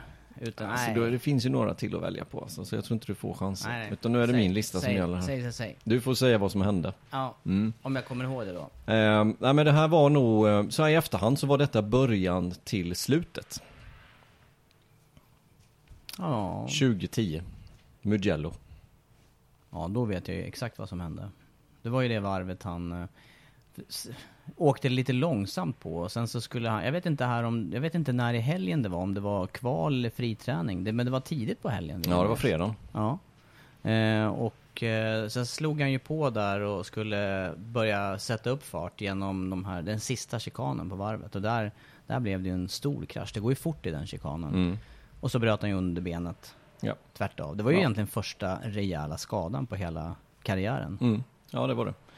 Det var det. Eh, och sen missade han tre ytterligare race efter eh, Mugello. Eh, Mugello som var den fjärde deltävlingen den säsongen och han hade en seger från Qatar, han hade en tredje plats från Jerez och han hade en andra plats ifrån Frankrike och låg tvåa i mästerskapet. När detta då inträffar på fredagsträningen. Han bryter benet och ehm, då är ju säsongen egentligen över i och med att på den här tiden så var det så otroligt jämnt mellan framförallt Repsol Honda och eh, Fabriks Yamaha så var det ju Lorenzo som vann titeln till slut där. Eh, men så här i efterhand så var ju det faktiskt början till slutet. Mm, kan man faktiskt säga. För med, med ett annat momentum där och en annan utgång av den helgen, då hade det ju mycket väl kunnat bli en VM-titel den säsongen också. Absolut, absolut. Ehm, Och då hade det ju sannolikt inte heller utvecklats vidare till något... Eh, han har säkert kört vidare hos Yamaha också. Ja, då kanske inte nummer tre på listan hade blivit aktuell. För tänk- där kommer vi då? just till säsongen 2011 och 2012. Vilket då är Ducati-tiden. Ja. Ja. Du, ibland, ibland glömmer jag nästan bort att han kört Ducati. För det var så... Det, det skedde... Det, det blev ett sånt stort... Eh, det var som ett jack i skiva, en gammal LP-skiva liksom. Det bara, äh, vad hände där? Och sen var han ju bara borta ur rampljuset. Jag tror, om jag minns rätt så lyckades han ju med en, två pallplatser kanske. Under de där två åren. Mm, Ingen seger. Tre till och med. Mm. Ingen seger. Nej. Nej. Och sen var det ju ett antal utav den typen av krascher som var, som var signum på den tiden för Ducati. Att man bara tappade greppet fram. Och Ja. då, det var ju som att man åkte, det var ju som att förarna åkte på, på regn ungefär. Den typen av krascher. Ja, ungefär så. Ja, tung tid. Ja. Det, det kunde blivit så fullständig succé. Det blev inte så. Ehm, det blev åt andra hållet helt enkelt. Det blev platt fall. Mm, det hade varit kul om Ducati var konkurrenskraftig på ett annat sätt där, som den är nu. Liksom, att man hade Ja, ja. en, annan, en annan era på något vis. Ja, då hade det varit en annan sak. Ja. En annan sak. Ja, då har vi topp två kvar då. Där, där trodde jag på riktigt att han skulle lägga ner sin Mm. karriär. Ja, det trodde jag också. Speciellt efter en händelse då som hände under de här två säsongerna. Eh, eller första året egentligen. Och då kommer vi in på topp två. Och jag kan inte riktigt välja vilken jag ska ha etta eller två här. Vilken som var tuffast. För det är, det är svårt att sia om. Om det är sportsligt eller om det är eh, personligt. Eh, men jag har satt det personliga på plats nummer två. Alltså det som hände den 23 oktober 2011 i Malaysia. Ja, det vet jag exakt vad det var. Det var ju det racet när, eh, som inte blev något race, utan där det bara slutade i tragik. Och ja, eh, Marco Simoncelli där som, som eh, faktiskt var nära, var nära vän med Rossi. Mm. Går omkull i inledningen på racet och sen är det just Rossi och Edwards som kör in i Simoncelli där och man ser ju direkt att det där gick verkligen illa. Ja, Och hjälmen studsar bort där så går det inget bra. Nej. Nej, Men- det men, var nog eh, en extremt tung eh, period. Eh, och där och då så trodde jag kanske att nu, nu är det nog färdigt för Rossi. Men det har han ju förklarat efterhand att det var inte ens nära. Nej. Och jag förstod det också när vi var i Texas här nyligen. Då förstod jag det på, på Edwards också att ja, på något vis eh, det, det, det, det gick att hantera på något vis ur ett, racing, ur ett racingperspektiv det här. Och att det på något vis, alla lever ju nära det här. Eh, och eh, ja, ett sätt att hantera det är att gå vidare och racea som, som man gjorde innan. Mm. Verkar som att han inte heller hade så mycket funderingar på att lägga ner i det där. Och då förstår man ju också hur starka de här förarna är mentalt. Grymt alltså. Nej, alltså jag, på sidan där, jag, den där, jag, den där, just den racehelgen och fortsättningen på säsongen och Ja, jag hade varit ute på några race det året och presskonferenser och, och jag ska inte säga snackat med, men ställt frågor till Simoncelli och man, det kändes ju nära. Och han var ju verkligen den som var up and coming. Ja. Den, hade tagit en pallplats bara veckan före i eh, Phillip Island. ja. Och så nära vän, precis som du säger. då. Och kan, kanske det första fröet till akademin Mm. med Simoncelli. Ja. Nej, det är en väldigt eh, eh, svår period. Men som man har förstått i efterhand då att eh, ja, så som Rossi hanterade så som Edwards hanterade som var närmast i den här eh, händelsen så, så, var det, så, så gjorde man det genom att köra vidare helt enkelt. Den blicken på Rossi när han sitter på sin stol i depåboxen. Nej, den glömmer man inte. Tyvärr, är det något man vill glömma så kanske det är det, men eh, tungt. Mm. Jaha, då har vi en kvar. Då är det en kvar. Och den är sportslig. Och det är säsongen 2015. Och Och, är- och den kommer han nog... Ja, jag, jag kan tänka mig hur han tänker där, men, men, men när man ligger och ska sova och sen så tänk, får man upp någon flashback från det här. Då kan jag tänka mig hur arg han blir när han inte kan sova den natten. Det hade jag blivit. Men du, tror att han blir arg på situationen eller hur han hanterar det eller? För att det vi snackar om är ju det här racet när Mark Marquez var överallt och ingenstans Ja, eller, inte, jag, jag, jag menar egentligen inte det racet. Jag menar hela den här säsongen 2015. Ehm, och, och det som händer då, det, det, det är ju att Rossi och Lorenzo fightas om VM-titeln. De kommer från en säsong 2014 där de inte haft spurten av en chans. De har inte haft en suck mot Marquez som tog 10 raka segrar till inledningen av säsongen. Men till säsongen 2015 så är Hondan inte tillräckligt bra och Marquez gör misstag på misstag på misstag på misstag. Eh, och till slut så handlar det om det, det handlar om Lorenzo eller Rossi. Eh, och Rossi gör precis allt han kan hela den här säsongen. Ser man tillbaka på den här säsongen så tycker jag fortfarande att Lorenzo var den som var lite starkare, lite snabbare över ett varv. Men när inte framdäcket var exakt den gummiblandningen som han tycker om. När vädret var lite sisådär. Jag tänker på Silverstone, ja men då fick han imma och det här skyddet åkte ner för hans ögon. Ja men det var många sådana här konstiga grejer för, för Lorenzo. På Misano kraschade han när det började dugga till exempel. Eh, då kom inte resultaten för hans del. Men, men fartmässigt så var Lorenzo den snabbare utav dem. Men Rossi satte ihop sin säsong helt perfekt. Han kom i mål i alla, i alla race och han gjorde allt vad han kunde. Men Alltså, ja, men. Jag vet, Men. ju vad, jag vet var du ska komma. Jag, jag tror nu att du kommer komma fram till det här skedet runt Phillip Island, eller hur? Ja, press, det jag kommer komma fram till nu är ju presskonferensen inför Malaysia 2011. När han kommer väl förberedd till presskonferensen med att ska anklaga då Marquez för att ha lekt med alla andra förare i Phillip Island som var då veckan före. Han kommer väl förberedd med det här. Han, eh, han först, jag tittade på den här, live, eh, på den här presskonferensen live och han drar detta alltså i, på livesändningen först. Och alla skrattar, alla tror inte att han menar allvar riktigt. Alla bara skämtar han eller vad- och sen så får de för sig att han skämtar inte.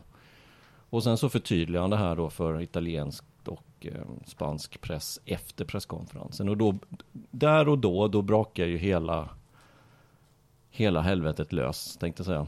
Men det var ju vad det gjorde också.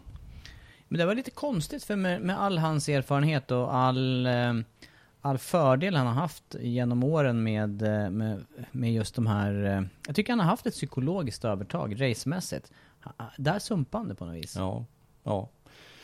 Ja, det gjorde han. För, för, Ehm, för då drog han ju in även Lorenzo i det här. Eller? Ja, men, ja, det gjorde han ju. Men Lorenzo kan ju bara... Helt plötsligt där och då så handlade det alltså Rossi versus Marquez. Eh, och Lorenzo kunde ju bara sitta där och förbereda sitt race. Och vad han skulle göra den helgen. Medan det blev världskrig mellan de två.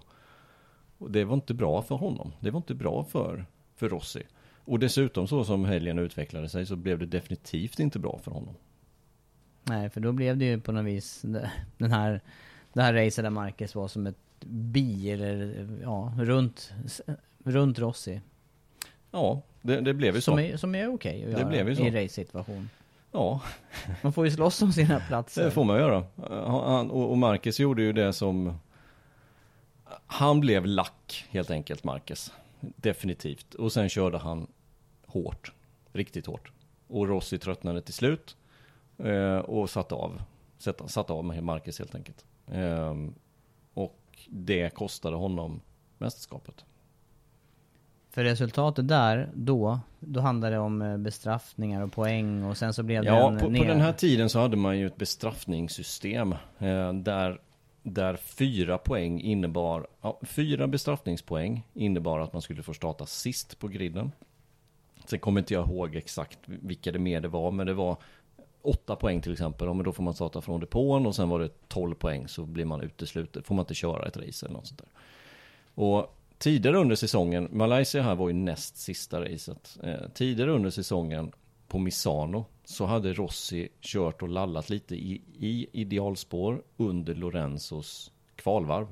Och varit i vägen för just Lorenzo. Det kostade Rossi en sån här poäng. En sån poäng kostade det. Eh, och sen den här incidenten som hände då mellan Marquez och Rossi. När Rossi trycker ut så mycket det bara går egentligen. Och sen vad som hände efter det, det, det finns det ju många åsikter kring. Om det var en spark eller inte. Jag tror inte det var en spark. Utan det var mer, det var mer en... eh, Det var någonting som hände i när de gick ihop helt enkelt. Ja, För det. trodde ju att någon gång måste han ju svänga, men han svängde ju inte. Och då svängde ju Marquez liksom. Och sen så blev det kontakt och Marquez åkte i golvet. Men för den här incidenten så fick alltså Rossi tre poäng. Det innebar fyra poäng, vilket innebar starta sist. Och det var i Valencia. Finalen. Ingen bra Eh, bana att starta sist på. Nej, och, och definitivt inte på en utav Lorenzos absoluta eh, favoritbanor och en bana som han är grymt stark på. Och, och, och fram till Valencia så skiljer det ju sju poäng i mästerskapet. Eh, så det krävdes ju att Rossi var två. Eh, det var det som krävdes. Lorenzo vann racet. Marquez och Pedrosa låg ju bakom och bara skuggade hela racet igenom. Eh, Lorenzo var grymt snabb. Men Marcus gjorde inte många attacker heller för att ta sig förbi. Nej, och nej precis. Men du, eh, det här gör ju alltså att eh, det blir Lorenzo som blir världsmästare den säsongen. Ja, Rossi kör ju upp sig och gör en, en Han gör ju allt han kan givetvis det racet och blir fyra. Eh, Men det räcker ju inte. Mm. Jag vet att du har specialstuderat den här händelsen i Malaysia många gånger, men, men det är ju, jag, jag, jag är faktiskt inne på samma linje där, att, eh, att det just är Rossi som trycker ut Marcus längre och längre ut och till slut så väljer Marcus att ah, men nu, nu får det räcka, nu måste jag svänga in här. Ja. Och så, Så blir det kontakt. ja, och, och då rycker man till på det där viset som, som man ser eh, som man ser då, alltså kroppsspråket på Rossi till exempel. Ja, ja. Ja, tyvärr gjorde ju det där också. Det blev ju... Nej men, ja, men om, ju... om man ser det så här, om man hade varit tyst. Då tror jag inte detta hade inträffat. Redan tidigare menar jag, inför, Ja, ja. inför helgen. Ja. Det tror inte jag heller. Nej, det, det fanns ingen anledning då för, eh, eller inte, inte den anledningen till att det blir en sån tvekamp på Nej. banan. Nej. Eh, Men, men eh, jag tycker också att det här, eh, det, det, just när det där skedde, det drog ju ner lite hela, hela sporten blev lite infekterad. Mm. Det blev ju ingen, det blev ju inte ens en, jag min- jag minns att Yamaha fick ju problem där i Valencia. De visste ju Ja. inte hur de skulle fira den här titeln. Det blev inget firande. Nej, det blev det inte. Eh, Rossi var heller inte med på pallen eh, i Malaysia. Eh, Pedrosa vann racet. Eh, Lorenzo blev två till slut. Ehm, och Rossi blev trea. Ehm, och han var inte med på pallen där, han drog direkt. Ingen presskonferens, ingenting. Det var en, en väldigt eh, infekterad tid. Eh, just den här, ja, eftermälet av den här säsongen. Ja men och dessutom så, så blev det ju det här med, som man aldrig har sett förut runt banorna, de här supportrarna, Mm. fansen, som blev grupperingar och smutskastning mot varandra. Jag har aldrig upplevt det tidigare i den här sporten. Inte i den, absolut inte i den här Nej. omfattningen. Nej, och, och det har ju knappt gett sig nu. Det är ju fortfarande eh, burop och diverse saker eh, ute på banorna. Och, Och det hände ju aldrig förut. Nej, det gjorde det inte. Det gjorde det inte. Så och, och det är här är ju som sagt, eh, där, där är det ju vilken sida man är på helt enkelt. Nej, men stor plump i protokollet i alla fall för... eh, Om, om, för Jag tycker det. Det är ändå, alldeles oavsett vad man tycker om Rossis del i den här, eh, så är ju han en, eh, han är ju definitivt en del i det. Och han, har ju, han hade ju definitivt haft en möjlighet att gjuta lite olja på vågorna i det här skedet efteråt när... Lugnat ner ja, lite stämningen. Exakt. Ja, jag håller med om det. Jag håller med om det. Eh, någonting som Rossi själv har dock sagt efter det här att han har aldrig sålt så mycket merchandise som han gjorde efter den här incidenten 2015. 2016 var ju ett de deras absolut bästa år i VR 46. Mm, och då Big ska business. vi, ja, och jag vill minnas att Marcus eh, merchandise också gick via, via Stämmer. VR46 då. Stämmer. Just då. Sen blev det inte så. Sen blev det inte så. Oavsett vem, vem man stödjer så blev det ner i Rosses ficka. Ja. Nej men det, det var en VM-titel som jag tycker att han tappade på eget, eh, eget grepp. Mm. Ja, jag är med på det. Men du, Valentino Rossi alltså, startnummer Ja, 46. hur långt har det gått nu då tror vi? Eh, Jag har ju inte exakt koll på tiden här, men det är säkert, det kan vara upp mot en 46 minuter här. Kanske mera. Ja, ja. Det blir en lång podd. Ja, det blir en det. lång podd. Vi går vidare till nästa programpunkt då. Ska vi släppa Rossi där? Jag tycker vi kan släppa. En Eller- av de eller- absolut bästa förarna genom alla tider. Som har lyft den här sporten. Så att vi ens har ett jobb idag skulle jag säga. Ja, faktiskt. Och jag, jag skulle vilja tillägga någonting också. För att det som, det som gör honom så stor i mina ögon, det är ju det här som, eh, som han uppvisade under många säsonger. Just det här förmågan och ja, men fightas på banan och göra liksom, göra sitt bästa. Det gjorde han på söndagen, alldeles oavsett. Och han kunde Mm. göra misstag på vägen fram och prova sig fram. Och han, han var ju någon som tog sporten en eller flera nivåer högre Mm. eh, när, under eran där. Ja. Men det är också det som gör Marquez stor just nu. Så att jag menar, det, för mig så förtar inte det någon annans storhet. Men, men just Nej, nej. Rossi har ju gjort det under så lång tid. Och, och någonting som eh, jag har varit inne på flera gånger och, och också sagt till dig flertalet gånger att just hans storhet kör tekniskt det är att han alltid kan köra förbi. Han har en unik förmåga med framdäcket som inte många förare under hans era har haft någonsin. Det är väl Stoner möjligtvis eh, men, men Stoner har lite mer, tycker jag i alla fall, känsla på bakhjulet och ställa ut den och kunna köra på sladd. Men Rossi hade ju sån extremt bra känsla in i svängarna och kunde bromsa om vem som helst och ändå hålla spåret. Till skillnad från många andra förare. Som när de försöker köra sig förbi så, så bromsar de för mycket helt enkelt och bromsar sig feta. Det gjorde inte Rossi under hans storhetstid och det gjorde att han i mina ögon var, det, det är just den detaljen kör, körtekniskt som, eh, som gjorde, han, gjorde honom outstanding.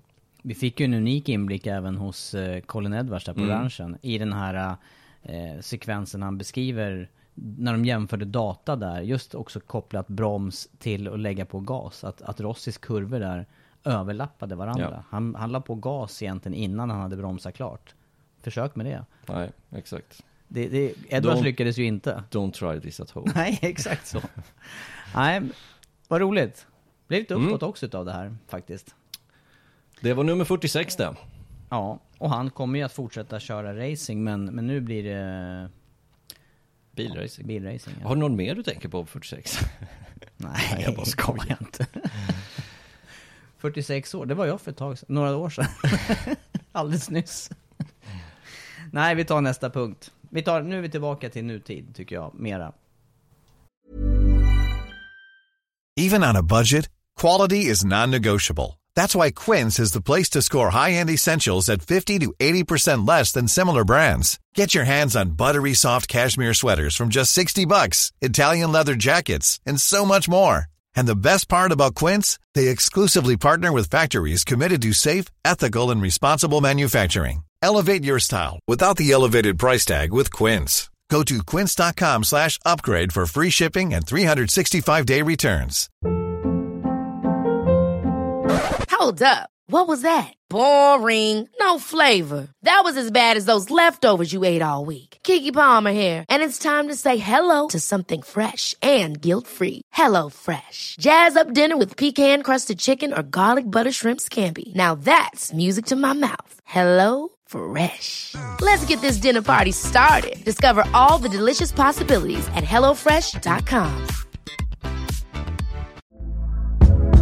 Hey there, it's Michelle Norris. I'm host of a podcast called Your Mama's Kitchen. When I travel, I'm usually looking for a way to find a taste of home when I'm not at home. And one of the things I love to do when I am at home is entertain. And Airbnb allows me to do that. When I was in California recently, I rented a house that had a great kitchen. And when we were sitting around the table, we were all thinking, we're in someone else's house. Someone could be in all of our homes as well.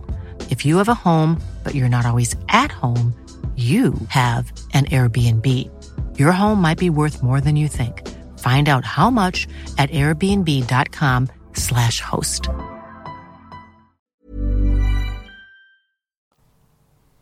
Suzuki, ska vi köra? Ja, jag tycker det. Det, det här kommer bli en tung eh, punkt efter allt positivt med, med Rossi, så ja.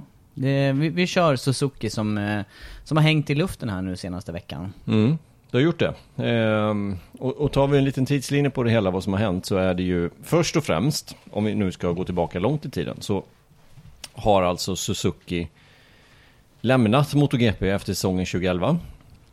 De skulle då komma tillbaka till säsongen 2014, vilket de inte gjorde, utan det tog till säsongen 2015 innan de kom tillbaka.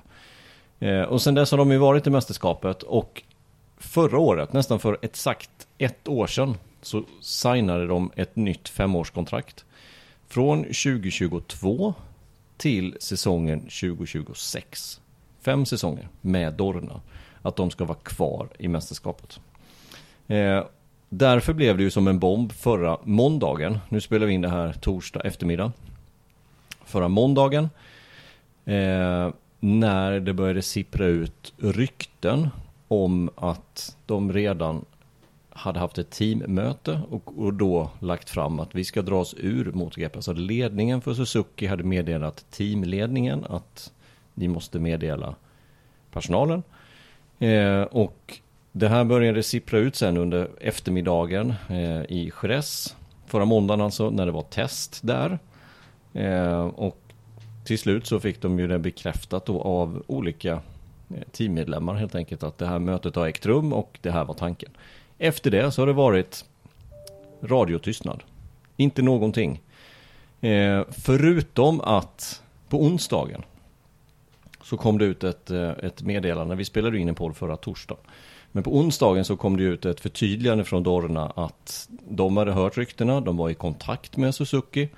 Eh, och för att påminna Suzuki, om de nu hade glömt det, att de har signerat då ett femårskontrakt, så, så po poängterade Dorna det i det här statementet. Som alltså kom ut förra onsdagen. Eh, efter det så har det också varit tyst, ingenting. Eh, fram tills igår egentligen, när det kom ut en intervju med eh, Carmelo Espeleta. Ehm, som var på spanska men som några journalister översatte och det kunde man själv göra också. Där han sa att eh, han trodde inte att det fanns någon lösning i sikte med Suzuki och att de då tyvärr kommer att lämna. Och att det skulle komma mer information som idag, torsdag. Och i förmiddag så kom det lite mer information. Eh, väldigt lite dock, ett kort statement egentligen bara. Ifrån eh, Suzuki där Suzuki Motor Corporation är då i diskussioner med Dorna eh, gällande eventuellt att dra sig ur MotoGP till säsongen 23 eller efter säsongen 22. Detta ska då vara um, beroende på den ekonomiska situationen. Att de måste koncentrera sina eh, sina ja, efforts, its efforts. Och sina ansträngningar.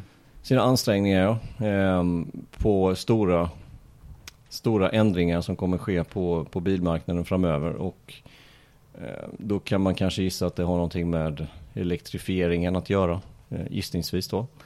Eh, och att de måste byta helt enkelt vad de lägger pengarna och, eh, och mänskliga resurser på helt enkelt. Mm. Ja, det blir många, det blir många sidor av det här myntet som, eh, och mycket funderingar direkt hos mig då. Eh, extra tråkigt sportsligt såklart om man tänker på att Suzuki då har tagit sig hela vägen upp och, och faktiskt har en VM-titel med, med Johan Mir 2020 och som nuläget är i mästerskapet då. Dels då med eh, Rins eh, på en fjärde plats ledde mästerskapet ända till, eh, till och med Jerez-helgen.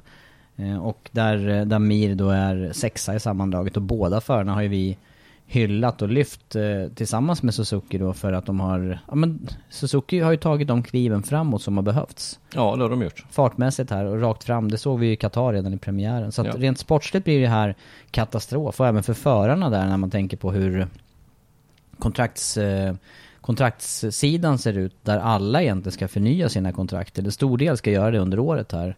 Eh, ställer ju till massor när det gäller ja, platser och, och Mm. styrningar helt Mm.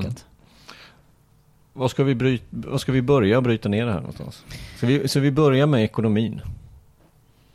Ja, det, där har ju inte, du och jag har ju inte full inblick i ekonomin nej, såklart. men, nej men det har vi inte. Och, och, det som man, jag ska inte säga alla, men, men många kan glömma bort det här, även du och jag emellanåt, att vi håller ju på med den här sporten för att vi tycker om sporten.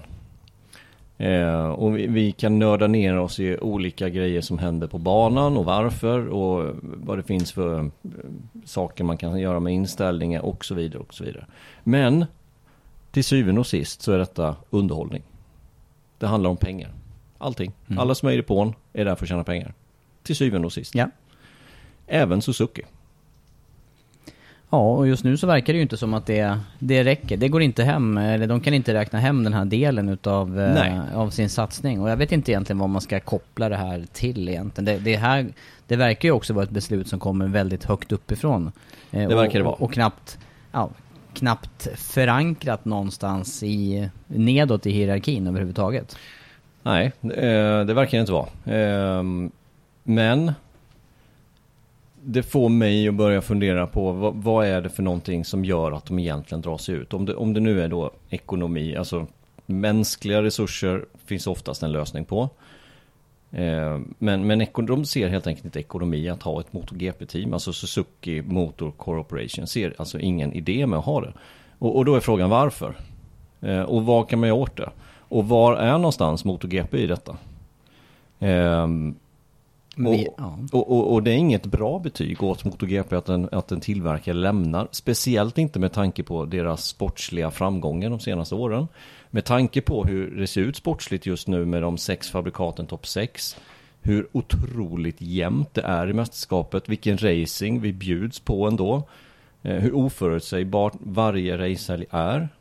Så kan de fortfarande inte få ekonomi i det. Och det är lite oroväckande tycker jag hur det har blivit sådär. Och, och du var inne på det förra veckan, det här med aerodynamiken, att det kanske har hämmat hur många omkörningar som sker. Vi har varit inne på det innan med alla de här devicerna som finns, som gör det, gör det bättre racing. Snarare tvärtom, sämre. Blir dyrare, tveklöst. Mm. Eh, och, och vad är då MotoGP någonstans?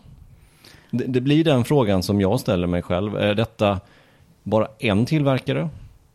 Eller finns det något större fel?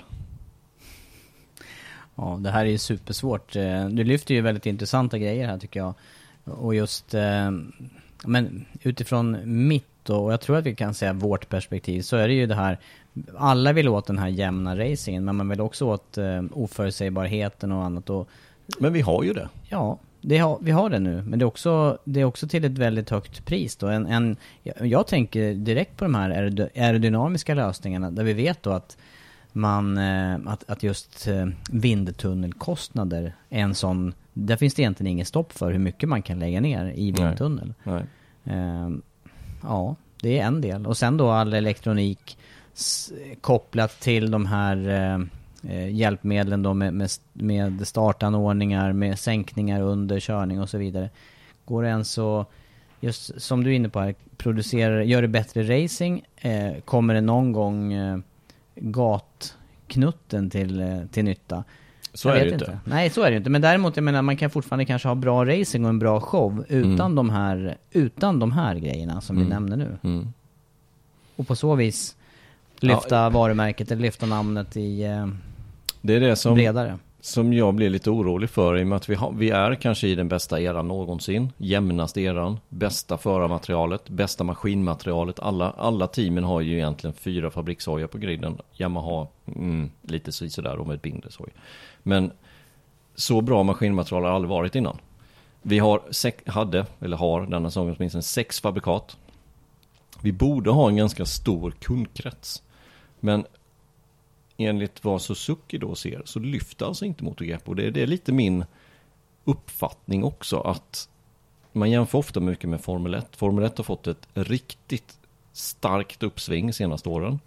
På grund av många faktorer, inte minst Drive to Survive-serien, inte minst att de släppte på sociala medier. Att det var, innan var det väldigt restriktivt, där det finns, fanns inte en enda som fick twittra ut någonting inifrån depån eller bilder eller någonting. Nu har man gjort det mycket mer löst och fått ett jäkla uppsving.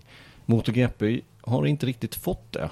Och tittar vi på vad, vad MotoGP var tio år sedan så var det tre fabrikat. Och det var egentligen bara två som kunde vinna. För Ducati var för långt efter, det var Yamaha och Honda. Och så, vi pratade om det när vi pratade Rossi. Det var fabriks Yamaha mot fabriks Honda, punkt. Ja. Och, Så och, och så är det inte nu. Och därför så borde ju MotoGP kunna lyfta till oanade höjder. Men frågan är om det gör det. Och får man då ett sånt här besked från att en tillverkare ska, som var världsmästare för ett och ett halvt år sedan ska dra sig ut för att de inte ser ekonomi i det. Då, då är det ju något annat fel. Känner jag. Men, men stod det inte, för, för att jämföra med en annan sport då, som ändå ligger nära, Formel 1 här. Eh, visst stod Honda inför det beslutet, eh, jag vet inte exakt hur många år sedan det här, men man drog ju sig ur som Honda motortillverkare Det där. gjorde de. Det gjorde de. men behöll MotoGP då i det läget.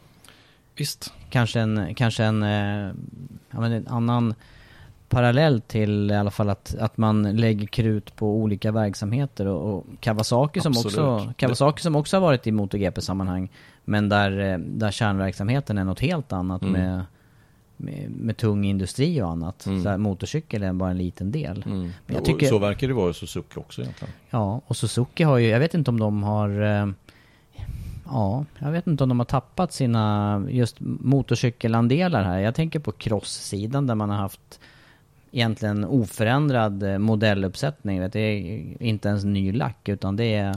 De har inte ens elstart på de hojarna, har man det? Nej, de är, de är ju ålderdomliga jämfört Mm. med det som KTM, Husqvarna, Mm. alla andra spottar ur sig och Yamaha. Och, och där håller Suzuki liksom på sitt gamla. Mm. Och även landsvägssidan och det här, um, det här segmentet med registrerade hojar. Jag vet inte, nu kan inte jag hela den sidan men, men där tycker jag också ibland att Suzuki på slutet har hamnat lite på efterkälken. Mm. Där, där var man ju ledande en, en period med G6R 1000 och G6R 1100, G6R 7. Nu backar jag ju många år. Det segmentet du pratar om där, det, står ju för en obefintlig del Exakt, i så deras det. försäljning Så det i dagsläget. Ja. Så är det ju. Sporthojar, det är ju, det är ju på utdöende så Ja. det ska inte om det. Utan idag känns det som att det är mopeder som gäller. Ja. Eller ja, exakt. Piaggio till exempel Mm. med Aprilia och, Ja. och så vidare. Ja. Men det här är också kanske en, en, eh, en utveckling i västvärlden där motorcyklar har en mindre del i samhället. Mm. Det är säkerhetstänk och det är... eh, det är inte många som eh, frivilligt sätter sina små barn på motorcyklar och ber dem köra så snabbt de kan från och med tre år gamla. Inte jag. Nej, jag har ärligt talat inte heller gjort det. Om man ska vara Nej. helt ärlig. Nej, men jag, jag, Och där är ju bilsidan lite mera enklare. Så, enklare. Ja. Det, det, kan man, det bör man inte slå sig halvt sönder och samman om man Nej. missar lite grann. Nej. Nej men det... Ja, det- Frå- det är ju- frågan är var MotoGP står i detta. Eh, går vi tillbaka igen, återigen till den här Drive to Survive som, som är alltså serien på Netflix som handlar om Formel 1. Så, så har ju den hjälpt till att öka intresset för MotoGP. Eller för Formel 1. MotoGP kommer sin egen då tills den här säsongen som heter då MotoGP Unlimited som går på Amazon Prime. Eh, och den känns inte som att den har slagit överhuvudtaget. Och eh, jag kan nästan förstå varför faktiskt. När jag, när, jag har ju sett båda och Drive to Survive är ju lite mer drama. Det är pålagt lite dramatik som kanske inte ens fanns i verkligheten. Men det har ju hjälpt till att lyfta den sporten. Eh, till oanade höjder skulle jag säga.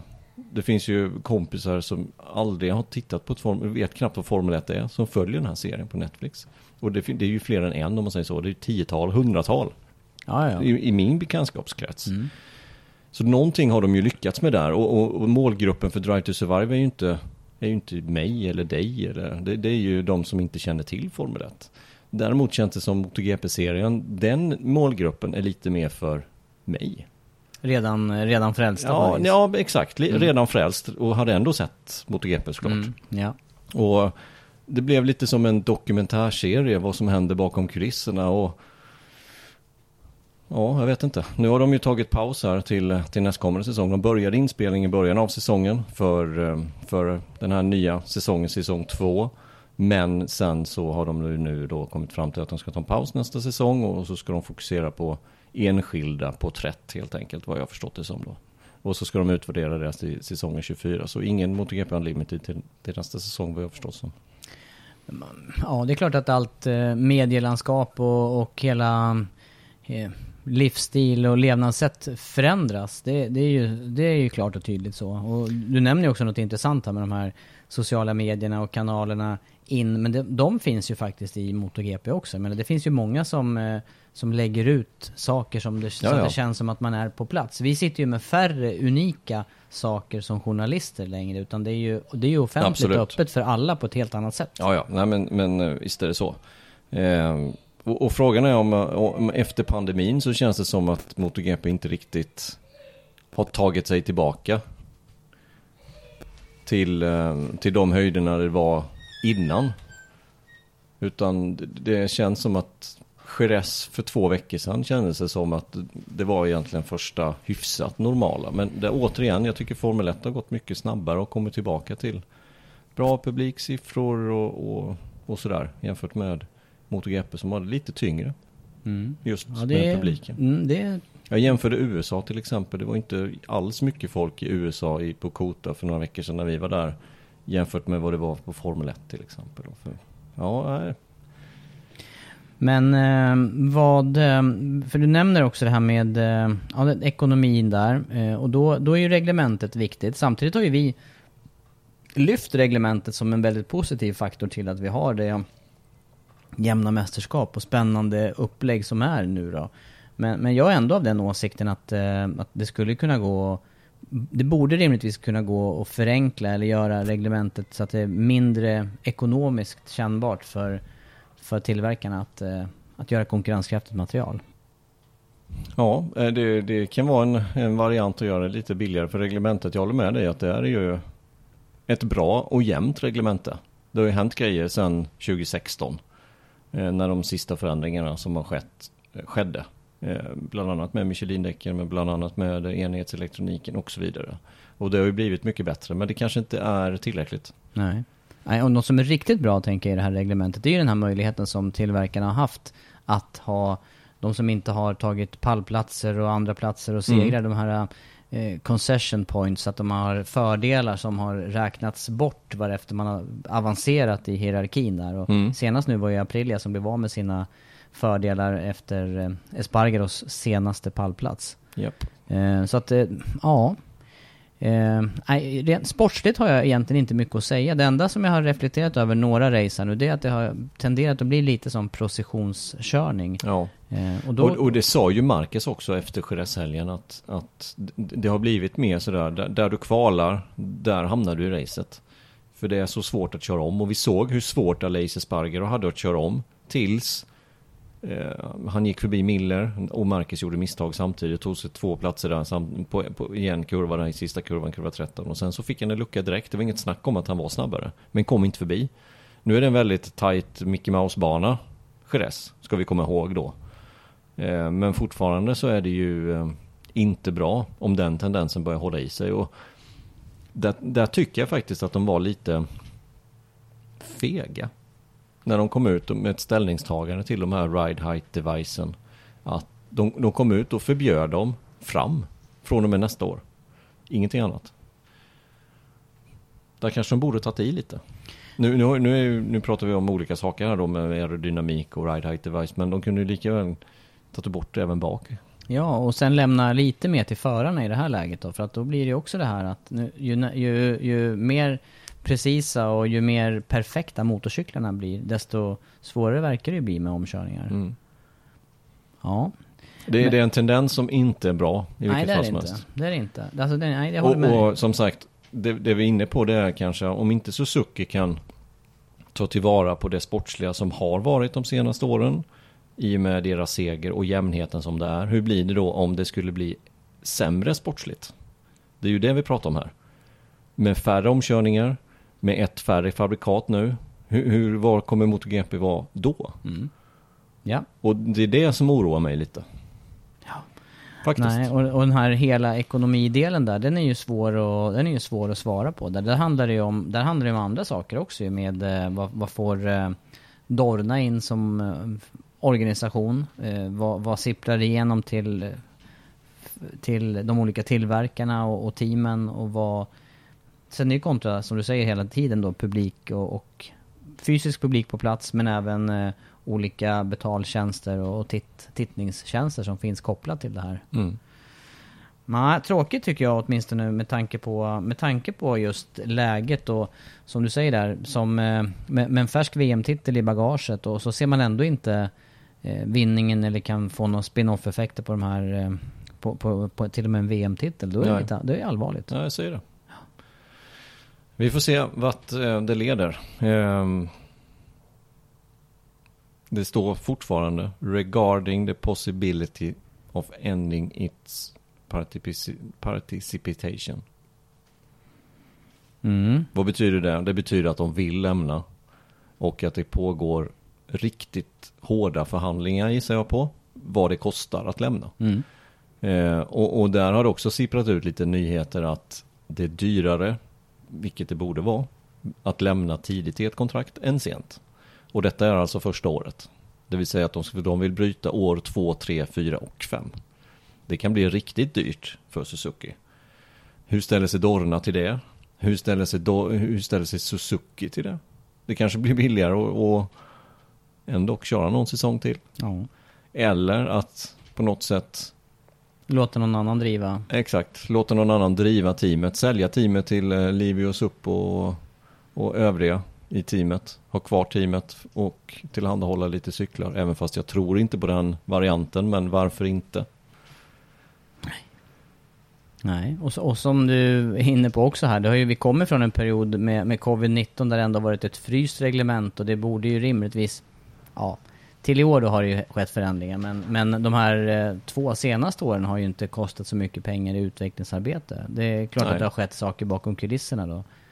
Men eh, man, det, det finns ju också sådana saker man kan, man kan, man skulle ju kunna backa tillbaka till att ha något mer fryst reglemente Ja. under en längre period. Och det är lite så man jobbat i Formel 1 och också gjorde att Honda är kvar med det här Red Bull Powertrain som det heter idag med Honda-personal.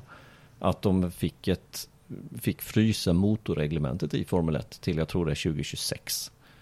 Eh, och, och det gjorde att de kunde satsa sista året, det vill säga förra året och sen så ytterligare satsa fem år och ha kvar samma motortyp.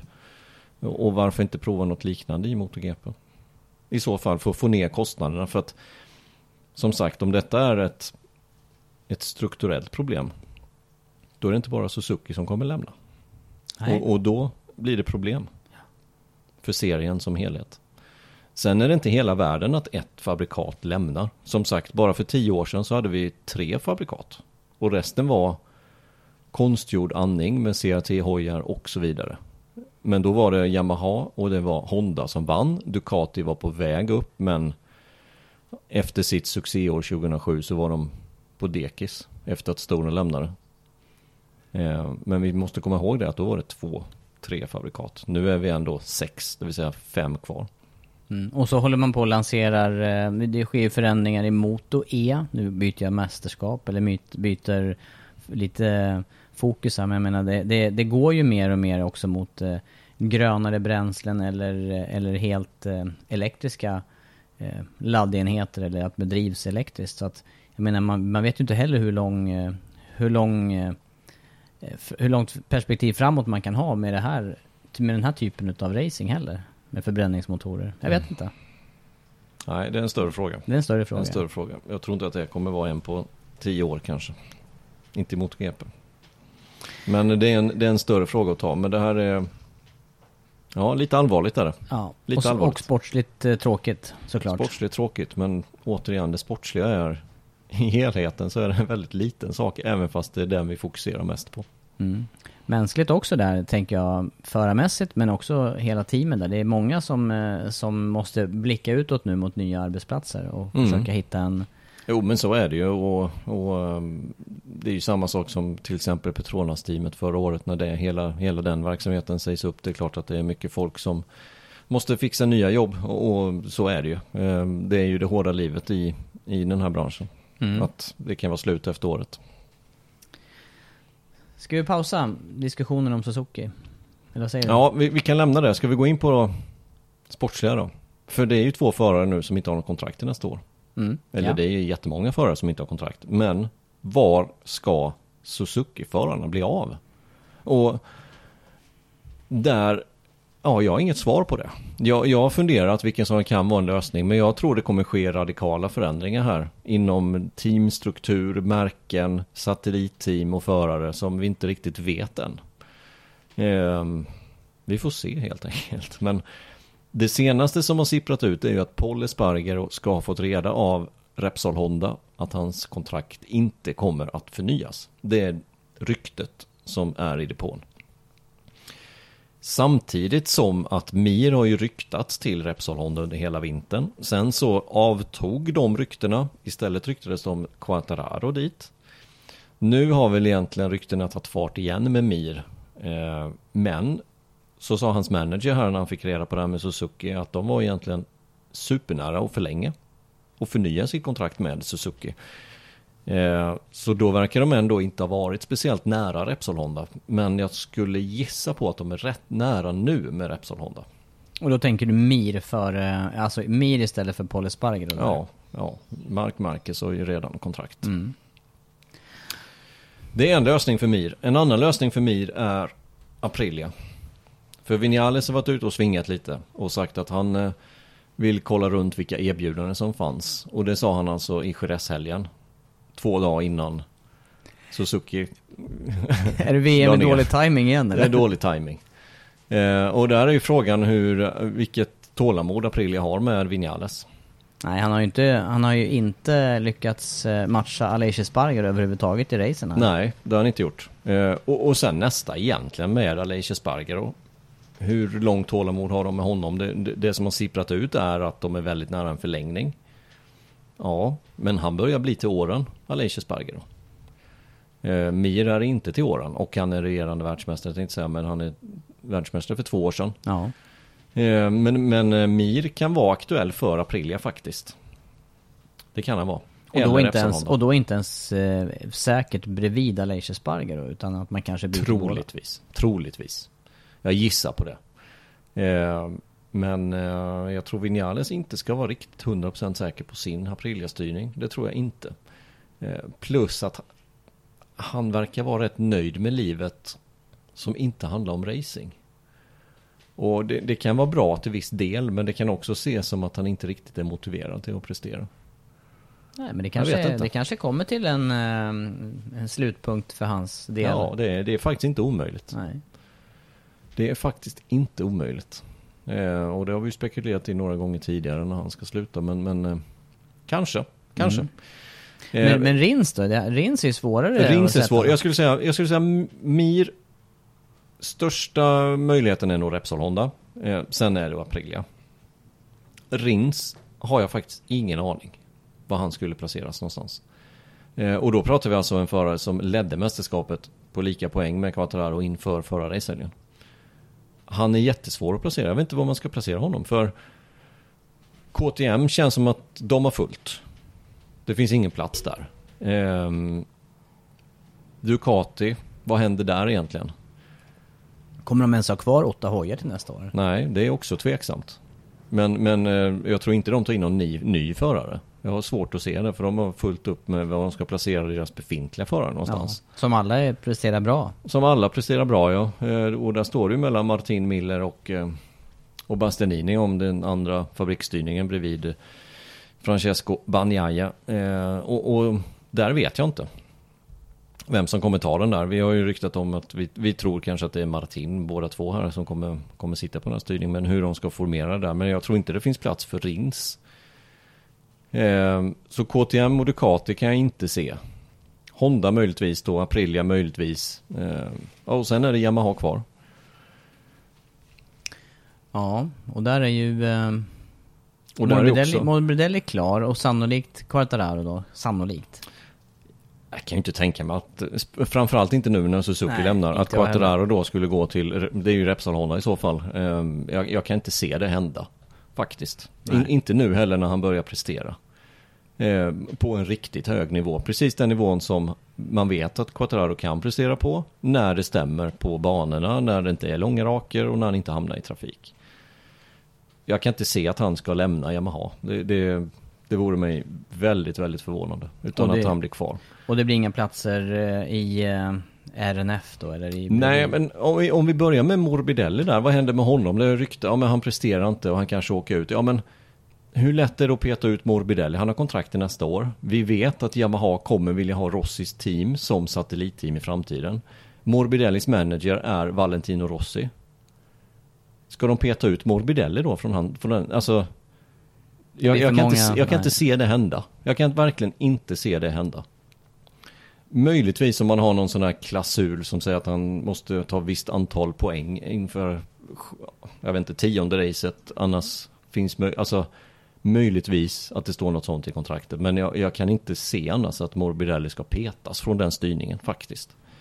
Utan mitt tips är att Morbidelli sitter kvar på den fabriksstyrningen. Och vad händer med RNF? De har ryktats till att de vill ha Aprilia-cyklar till nästkommande säsong. Vi vet att deras kontrakt med Yamaha går ut efter detta säsongen med eh, satellitcyklar ifrån, från Yamaha. Ryktas om som sagt eh, att Aprilia vill ha ett satellitteam till och att RNF skulle vara aktuella. Ja, Och, nej, ja, ja, visst, då, klurigt, då har ju Aprilia två cyklar till. Ja. Vilka sätter man där då? Eh, och vilket team ska ta Yamahas satellitcyklar? Det är också nästa grej. Det här är, det är, en, det, är en, det är en karusell som nästan inte det går inte att det, överblicka Nej, riktigt. exakt. För det är så mycket som händer just nu, så det går inte riktigt att överblicka. Eh, Men, men anta att RNF-teamet skulle gå, för de har ju kontrakt med Dorna i fyra säsonger till. Eh, Men de har inte kontrakt med eh, Yamaha, utan det går ut efter den här säsongen. Anta att de skulle gå till Aprilia istället. Eh, Vilka två förare skulle man sätta där då? Säg då att Vinales och Espargaro blir kvar. Skulle Rins kunna sitta på en sån styrning? Skulle man peta ner Vinales till RNF och in med Rins i fabriksteamet? Bra fråga. Kanske med tanke på resultaten nu, Ja, men, men man, man vet ju som sagt vad, man vet ju vad man har men, men aldrig vad man får nu. Nej, nej visst. Så är det. Och Paul Espargaro, vad ska han bli av? Om, om Mir går in och tar Repsol Honda-styrningen, vad blir Paul Espargaro av? Det skulle också kunna vara en variant att han går in i ett satellit Aprilia-team. Eh, frågan är om Aprilia vill satsa på Paul Espargaro och Aleix Espargaro, har två bröder i samma team. Vill Aprilia det? Vet inte. Det finns ju risker med det givetvis. Ehm, så, så det är också frågan. Och vem tar Yamaha-cyklarna i så fall? Det som de har sagt Orna och, och de ryktena som finns är att de här två platserna som Suzuki har idag ska inte gå till ett satellitteam utan de är reserverade för ett fabriksteam. Det lär ju inte komma in till fabriksteam till nästkommande säsong. Det vill säga då blir det bara 22 hojar på griden, två kommer försvinna. Då finns det inget team som kan ta Yamahas satellitcyklar om inte Rossi gör det. Att han går ifrån de Ducke-styrningarna som de har. Och går till Yamaha redan till nästkommande säsong. Men det känns att då måste det offentliggöras rätt snart. Ja, för det börjar bli bråttom. Ja, ja. Om allting ska finnas på plats till testerna som börjar direkt Ja, ja. efter Valencia. Ja. Och, och kan det vara ett alternativ för Mir och Rins då? Ja, Men då ska de peta antingen Besecki eller Marini. Ja, tveksamt. Mm. Ytterst tveksamt. Annars så finns det ingen, eh, ingen eh, Yamaha-styrning ledig heller. Och, och sen har vi fortfarande Toprak då som lurar i vassen som ska provköra en M1 här nu, en Yamaha inom, eh, jag tror det var ganska snart, jag vet inget datum riktigt. Men, och det har de ju sagt själva att det kommer bli ett litet test liksom för att se vad han kan prestera. Men det, att det skulle finnas en lucka för honom någonstans, ja, den ser jag inte just nu i alla fall. För Toprak menar du? Mm. Nej. Nej. Beroende vad som händer då med RNF-teamet där. Vad de väljer att göra. Men just nu är det en cirkus. Det är verkligen Riktig så. cirkus. Mm. Och en, en tråkig eh, anledning här då just med Suzuki då som, som med stor sannolikhet försvinner till nästa år. Vi får väl se Mm. vad de kommer fram till här kontraktsmässigt. Ja, exakt. Eh, Sista ordet verkar inte vara sagt än. Även fast det, jag tror att det är låga möjligheter att de fortsätter. Och med den här karusellen nu, vem vill fortsätta köra för Suzuki till nästkommande säsong? Kommer man inte tordas skriva nästan. Nej, och om man gör det så kommer de ju inte liksom att satsa verkar Alltså då kommer det vara en ganska medioker satsning. Liknande Hayate eller vad de hette med, med Kaval för tio år sedan någonting sånt där. Den var ju hyfsat medioker. Ja, det var det. Så Mm. nej, det, är, det är en lurig situation för många utav förarna. Vad de Ja, bli av jag, någonstans jag, jag, jag har inget att tillägga i det här faktiskt. Jag hör, hör resonemanget och eh, har inga, inga klokare eller något annat att, att, lägga till.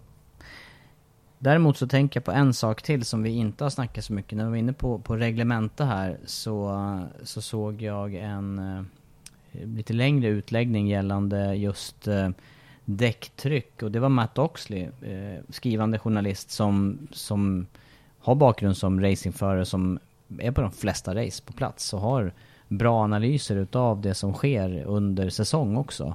Eh, handlar om däcktryck kopplat till det här med, eh, vi snackade om processionskörning, vi pratade om värme i däcken, det var ju mycket snack om det under Jerez här va? Mm. Vad handlar det om egentligen som han, som han har lagt till i, det här, i den här diskussionen, i Ja. det här ämnet? Ja, det, det som han släppte var ju att han hade fått tag på ett papper från en eh, Ja, från Michelin helt enkelt. Där det står vilka däcktryck. Eller det står inte vilka, men det står om de följer reglementet eller inte. Det finns ju ett reglemente på min. Alltså på minsta däcktryck fram och bak. Eh, och, och fram är det då 1,9 som man ska ha och 1,7 på bakdäcket. Och det ska alltså vara under, eh, under hela racet egentligen. Eh, och då var det några förare som, som hade varit under, det stod inte hur mycket, men det stod bara att de hade varit under. Eh, och då var det ju till exempel då Banjaya som vann, eh, vann racet.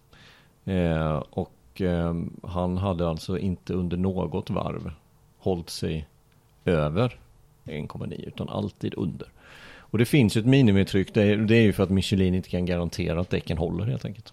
Mm. Det här var ju någonting som, eh, som faktiskt hände i Moto 2 också under, Mm. under en period. Det var ju Paul Esparger och det teamet han åkte för då. Man åkte hos Pons eller någonting.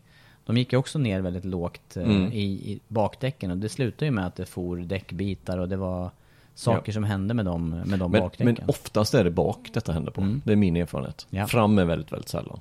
Eh, Quattararo blev utesluten också från ett race som han vann, jag tror det var i Japan.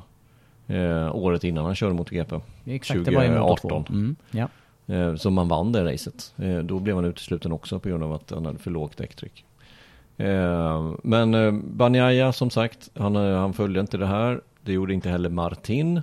Och Rins var också något varv som han inte som han inte följde detta. De andra gjorde det.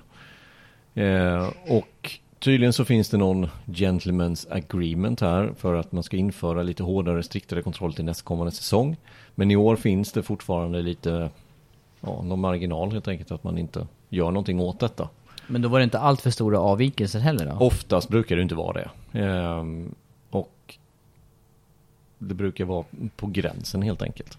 En annan eh, lös eller en annan eh, förklaring till det här fick jag höra för mig att de använder olika typer av sensorer.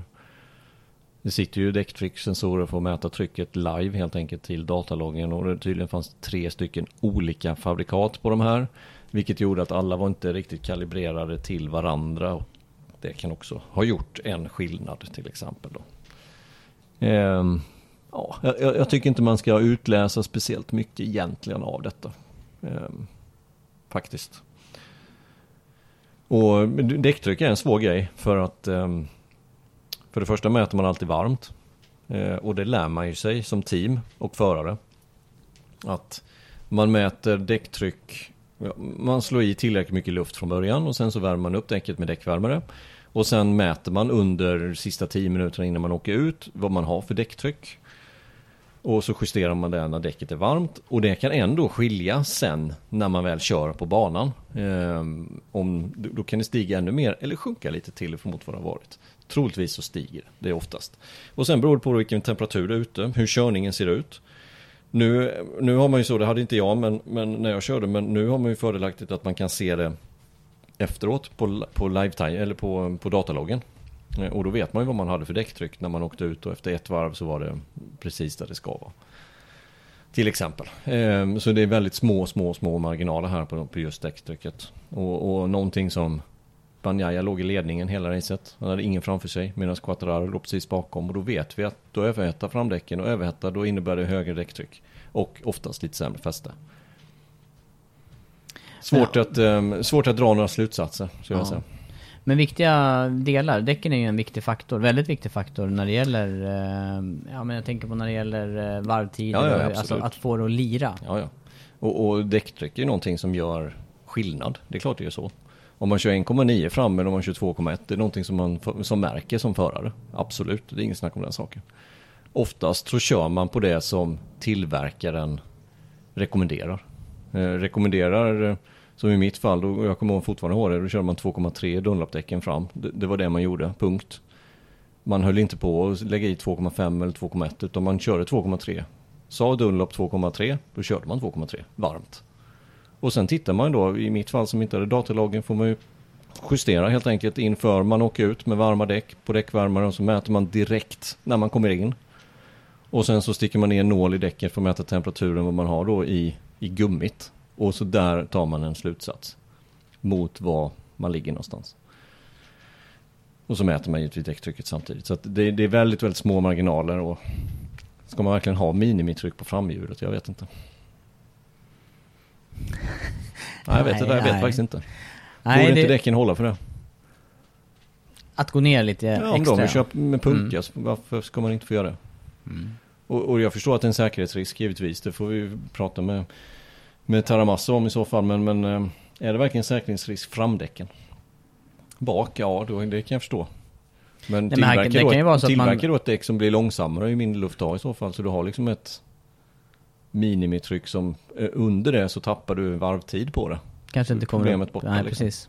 Nej men jag tänker också på den här anledningen då om man, om man nu ligger i underkant här. Det kan ju också vara en sån eh, att man har i beaktande då att men Jerez, varmt, eh, hamna i kön, risk för överhettning. Att man vill ligga så tight som möjligt här i, i underkant. Eller kanske till och med lite under. Ja, jo, jo men visst, så kan man ju resonera. Men då kan man också resonera så med bränslet i så fall. Då ju. Att ja, men du låg ju i slipstreamen hela racet. Det är klart att du hade mer bränsle kvar sista varvet än vad jag hade. Och så, alltså, Men vad hamnar vi är där då i, eh, i reglements, på reglementssidan? Det, det måste ju ändå vara en... eh, Ja, man får ju backa långt tillbaka om man ska hitta något annat än enhetsdäck i den här klassen. Skulle du vilja tillbaka till att man till exempel då har fria däck? Olika verkligen fabrikat? inte. Verkligen inte. Absolut inte. Ehm, då får vi inte de här jämna bra racen som, som vi får nu för tiden. Eh, det vill jag verkligen inte tillbaka till. Jag, jag, vet, jag vet att det är många som förespråkar det, att det är roligare när det är många aktörer inblandade. Speciellt när det gäller däck och motorcyklar. Men däck tycker jag verkligen inte. För det är, det är den viktigaste delen du har på motorcykel, så är däcken. Men däremot har, jag, har vi sett färre race nu där, där däckvalen spelar, där de är helt avgörande. Just det här som man kunde se en period med, med när kurvorna möts. Om man väljer ett hård eller en mjukare blandning och hur man då kan inleda respektive avsluta racen. Där tycker jag det har varit svårare att Mm. uttyda några skillnader. Ja, det är mer att man åker på samma gummiblandningar nu. Mm. Det kanske är någonting att, att göra där istället. Mm. Absolut. Ja, nej men det var bara en... eh, Ett litet utvik. Ja, en liten passus här när det Mm. gäller hans artikel där, som har blivit ganska viral senaste, senaste dagarna. Värt att kolla in. Mm. Matt Oxley alltså. Ja men absolut, han, han skriver alltid bra och initierat ifrån depån. Du, eh, den här, eh, inte världens längsta podd, för att det går ju inte att säga, men eh, vår, längsta, lång, vår längsta podd. Jag är, lite ma- jag är lite matsugen, nu har du nog gått och slänga in Det orkar blev en sista. lunchpaus, Ja, eller middagspaus är det nu, middagstid. Ja. Nej men jag, jag tycker att vi ska fokusera nu på det som kommer redan imorgon. Och faktiskt på plats redan idag. Eh, cirkusen är ju i Frankrike, på Le Mans. Vi har varit där någon gång tillsammans. Eh, jag har varit där många gånger på egen hand. Back in the days och kört. Eh, så det är välbekant, eh, välbekant mark och det är, det är ju extra intressant tycker jag. Med tanke på ställningen i mästerskapet där Fabio Quartararo som leder mästerskapet och som gjorde en fantastisk racehelg förra året, räckte inte till seger men, men det är ingen det, det är ingen fransman som har vunnit här ännu. Varken Sarko eller Quartararo, ändå var de båda på pallen förra Mm. året. Men då kan jag meddela att eh, jag har tittat in i min spåkula. Berätta. Och, eh, Har du en pall? Ja, jag, jag har kommit fram till att Quattraro kommer vinna i helgen. Jag tror stenhårt på att han kommer göra det. Eh, faktiskt. Baserat på vad då? Det här kan ju inte bara, du kan ju inte bara tycka. Jo, men har- jag har tittat in här i spåkulan ju. Eh, nej men han, eh, redan första året så var han bra här. Eh, första året i MotoGP var han riktigt bra på Petrona-cykeln. Eh, andra året stod han i pole. Och hade det här racet som i en liten ask. Då började det regna på griden. 2019 var detta. 2020 var detta. Då började, då började det regna på griden. Eh, och ehm, då blev det inte så bra för hans del. Han blev ingenstans. Och det var det racet, kommer du ihåg det när vi kommenterade även under FP2 det regnade och han, han, tog, han syntes lite loj i den Ja. körningen där. Ja, han laddar ju inte Nej, han på, på laddade inte regnträning överhuvudtaget. Och sen så såg det ändå ut som att han skulle kunna ta hem det här racet i torra förhållanden. Men sen började det ösregna precis innan de skulle ge sig ut på, på warm-up lap. Eh, och det blev inget bra för hans del. Förra året så var han återigen tokdominant på träningarna. Stod i pole. Men vad händer? Startar i eh, torra förhållanden och börjar regna. Nästan direkt. Ja, nästan direkt i racet började det regna. Och då gjorde han ju en superklyftigt däckval. För han gick för mjukt fram. Och medium bak för mig gick på. För att få lite bättre fäste eller om det var tvärtom. Han gick, han gick på en mjukare gummiblandning på ett, ett utav däcken i alla fall. Som inte Marcus gjorde som gick omkull. Som inte Rins gjorde som gick omkull. Jag undrar om det var just, för jag, jag, jag tänker tillbaka här. Sarko kom ju starkt på slutet. Han hade ju Ja. en medium bak. Ja, då var det, undrar om inte Quattararo hade mjukt. Mjukt Ja. bak var det Mm, då i japp. så fall. Ehm, Men det ju, och, och sen så blev det ju, kata, eller det blev ju lite kaos där när Quattararo skulle ta sig in i depån och ställde sig på Vinales plats och så fick han en, eh, en lång penalty för det. Samtidigt som Miller och Banjaya åkte på två double long lap penalty för att de körde för fort i depån vid det här bytet. Ehm, Men det slutade med att Miller vann ändå för han var helt överlägsen. Och då hade ju Quartararo en, en del av racet hade han ju rygg på Miller. Det faktiskt, han. Som ja. draghjälp här. Ja, det hade han. Eh, och, och Marquez var ju riktigt, riktigt stark också. Men kraschade ju två gånger och sen var ju racet över fanns det. Eh, så, så han gjorde ett bra race ändå. Men i torra förhållanden så var han återigen, han var helt överlägsen. Det fanns ingen som kunde matcha Quattararo. Eh, varken 2020 eller 2021 i torra förhållanden. Det ser ut att kunna bli torrt i helgen. Eh, tidigare i veckan så stod det 28-29 grader, står en solsken hela helgen. Det gör det inte riktigt nu. nu är det klassiskt Le Mans-väder. Eh, Blandade, blandade småhopp eller Ja men fredag ser jättebra ut, lite molnigt under lördagen och sen ser det ut som att det kan bli risk för regn alltså på söndagen. Ehm, det gör det. Men i torrt så är det I Quartararo. torrt är det inget snack om att jag tror på Quattararo. Jag tror på honom i blött också. Jag, jag, jag går emot strömmen. Nej, det gör jag inte riktigt ärligt. Men, men det har sett bättre och bättre ut i, i blöta förhållanden. För, Men han för gjorde ju ett bra race i Indonesien Ja, faktiskt. det gjorde han. Då var det Och- grymt bra fäste. Mm. Det brukar det inte vara på Le Mans direkt. Nej, nej. I blött. Sant. Men, ehm, men spännande racer tycker jag väntar ändå. Vädret ser ju som sagt spännande ut just nu. Eh, varmt ser det ut att vara. Eh, sen är det som sagt risk för lite regn då på söndagen.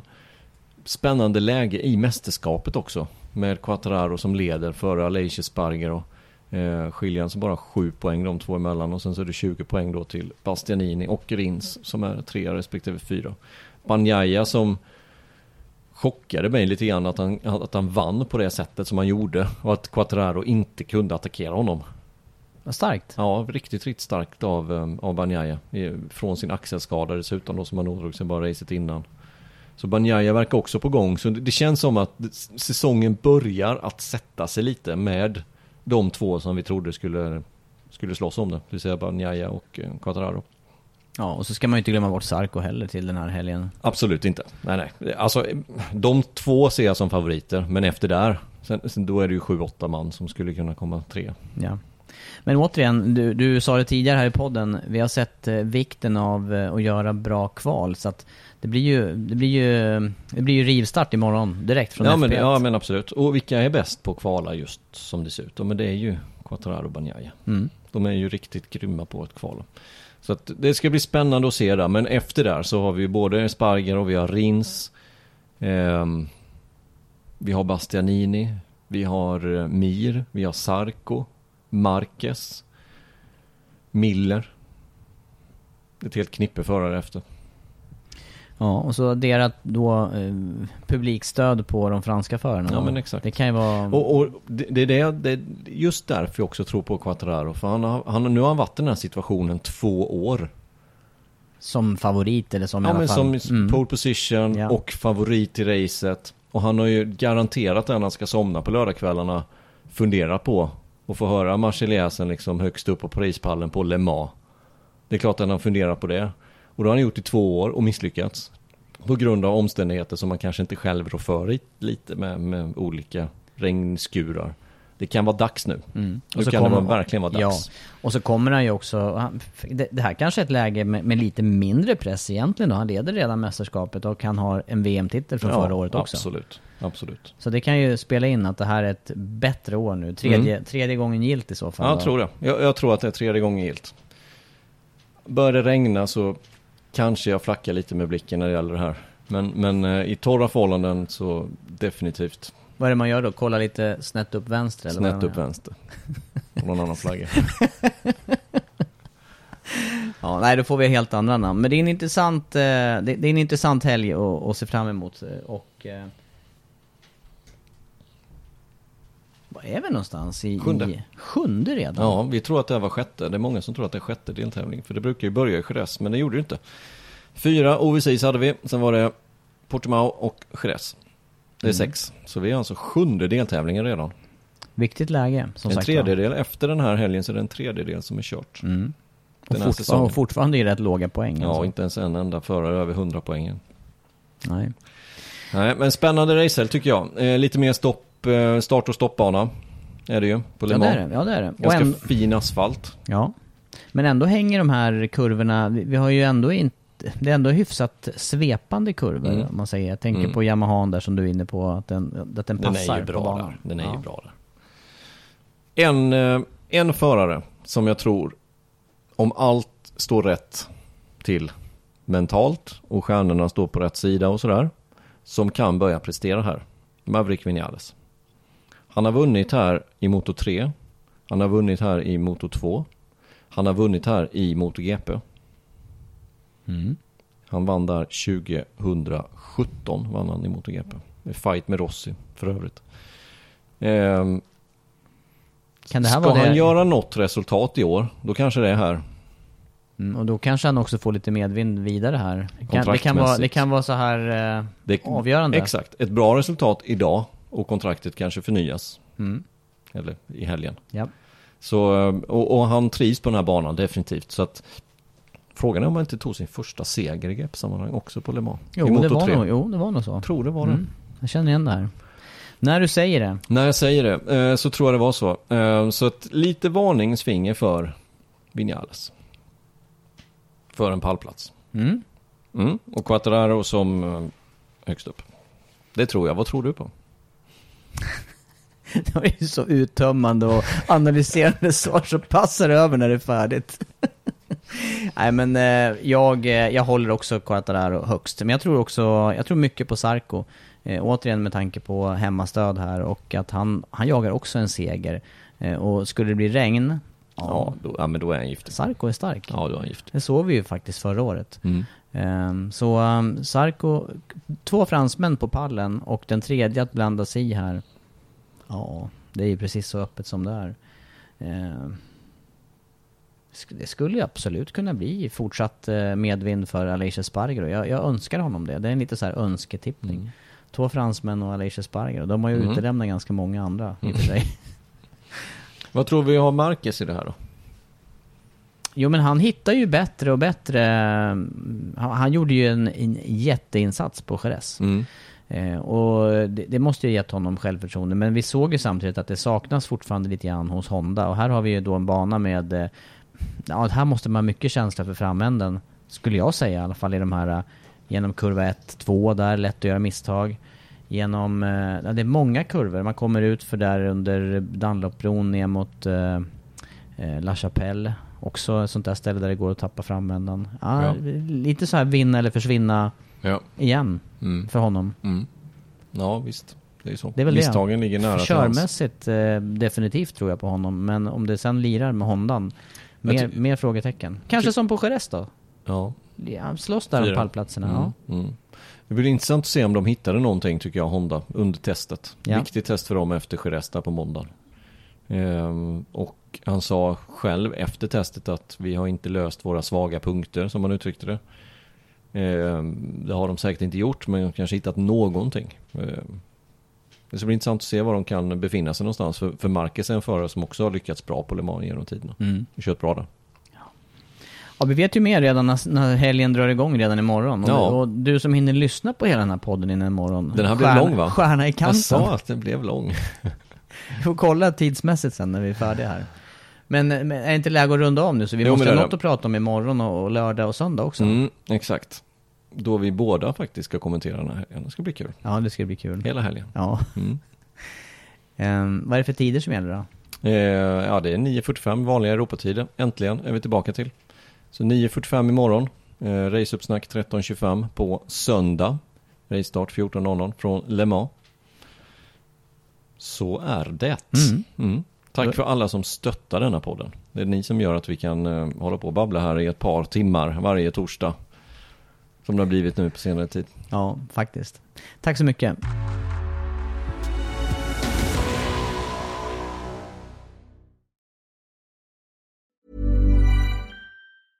Imagine the softest sheets you've ever felt. Now imagine them getting even softer over time. That's what you'll feel with Bowl and Branch's organic cotton sheets. In a recent customer survey, 96% replied that Bowl and Branch sheets get softer with every wash. Start getting your best night's sleep in these sheets that get softer and softer for years to come. Try their sheets with a 30-night guarantee. Plus, get 15% off your first order at bowlandbranch.com. Code BUTTERY. Exclusions apply. See site for details. Hold up. What was that? Boring. No flavor. That was as bad as those leftovers you ate all week. Kiki Palmer here, and it's time to say hello to something fresh and guilt-free. Hello Fresh. Jazz up dinner with pecan-crusted chicken or garlic butter shrimp scampi. Now that's music to my mouth. Hello Fresh. Let's get this dinner party started. Discover all the delicious possibilities at hellofresh.com.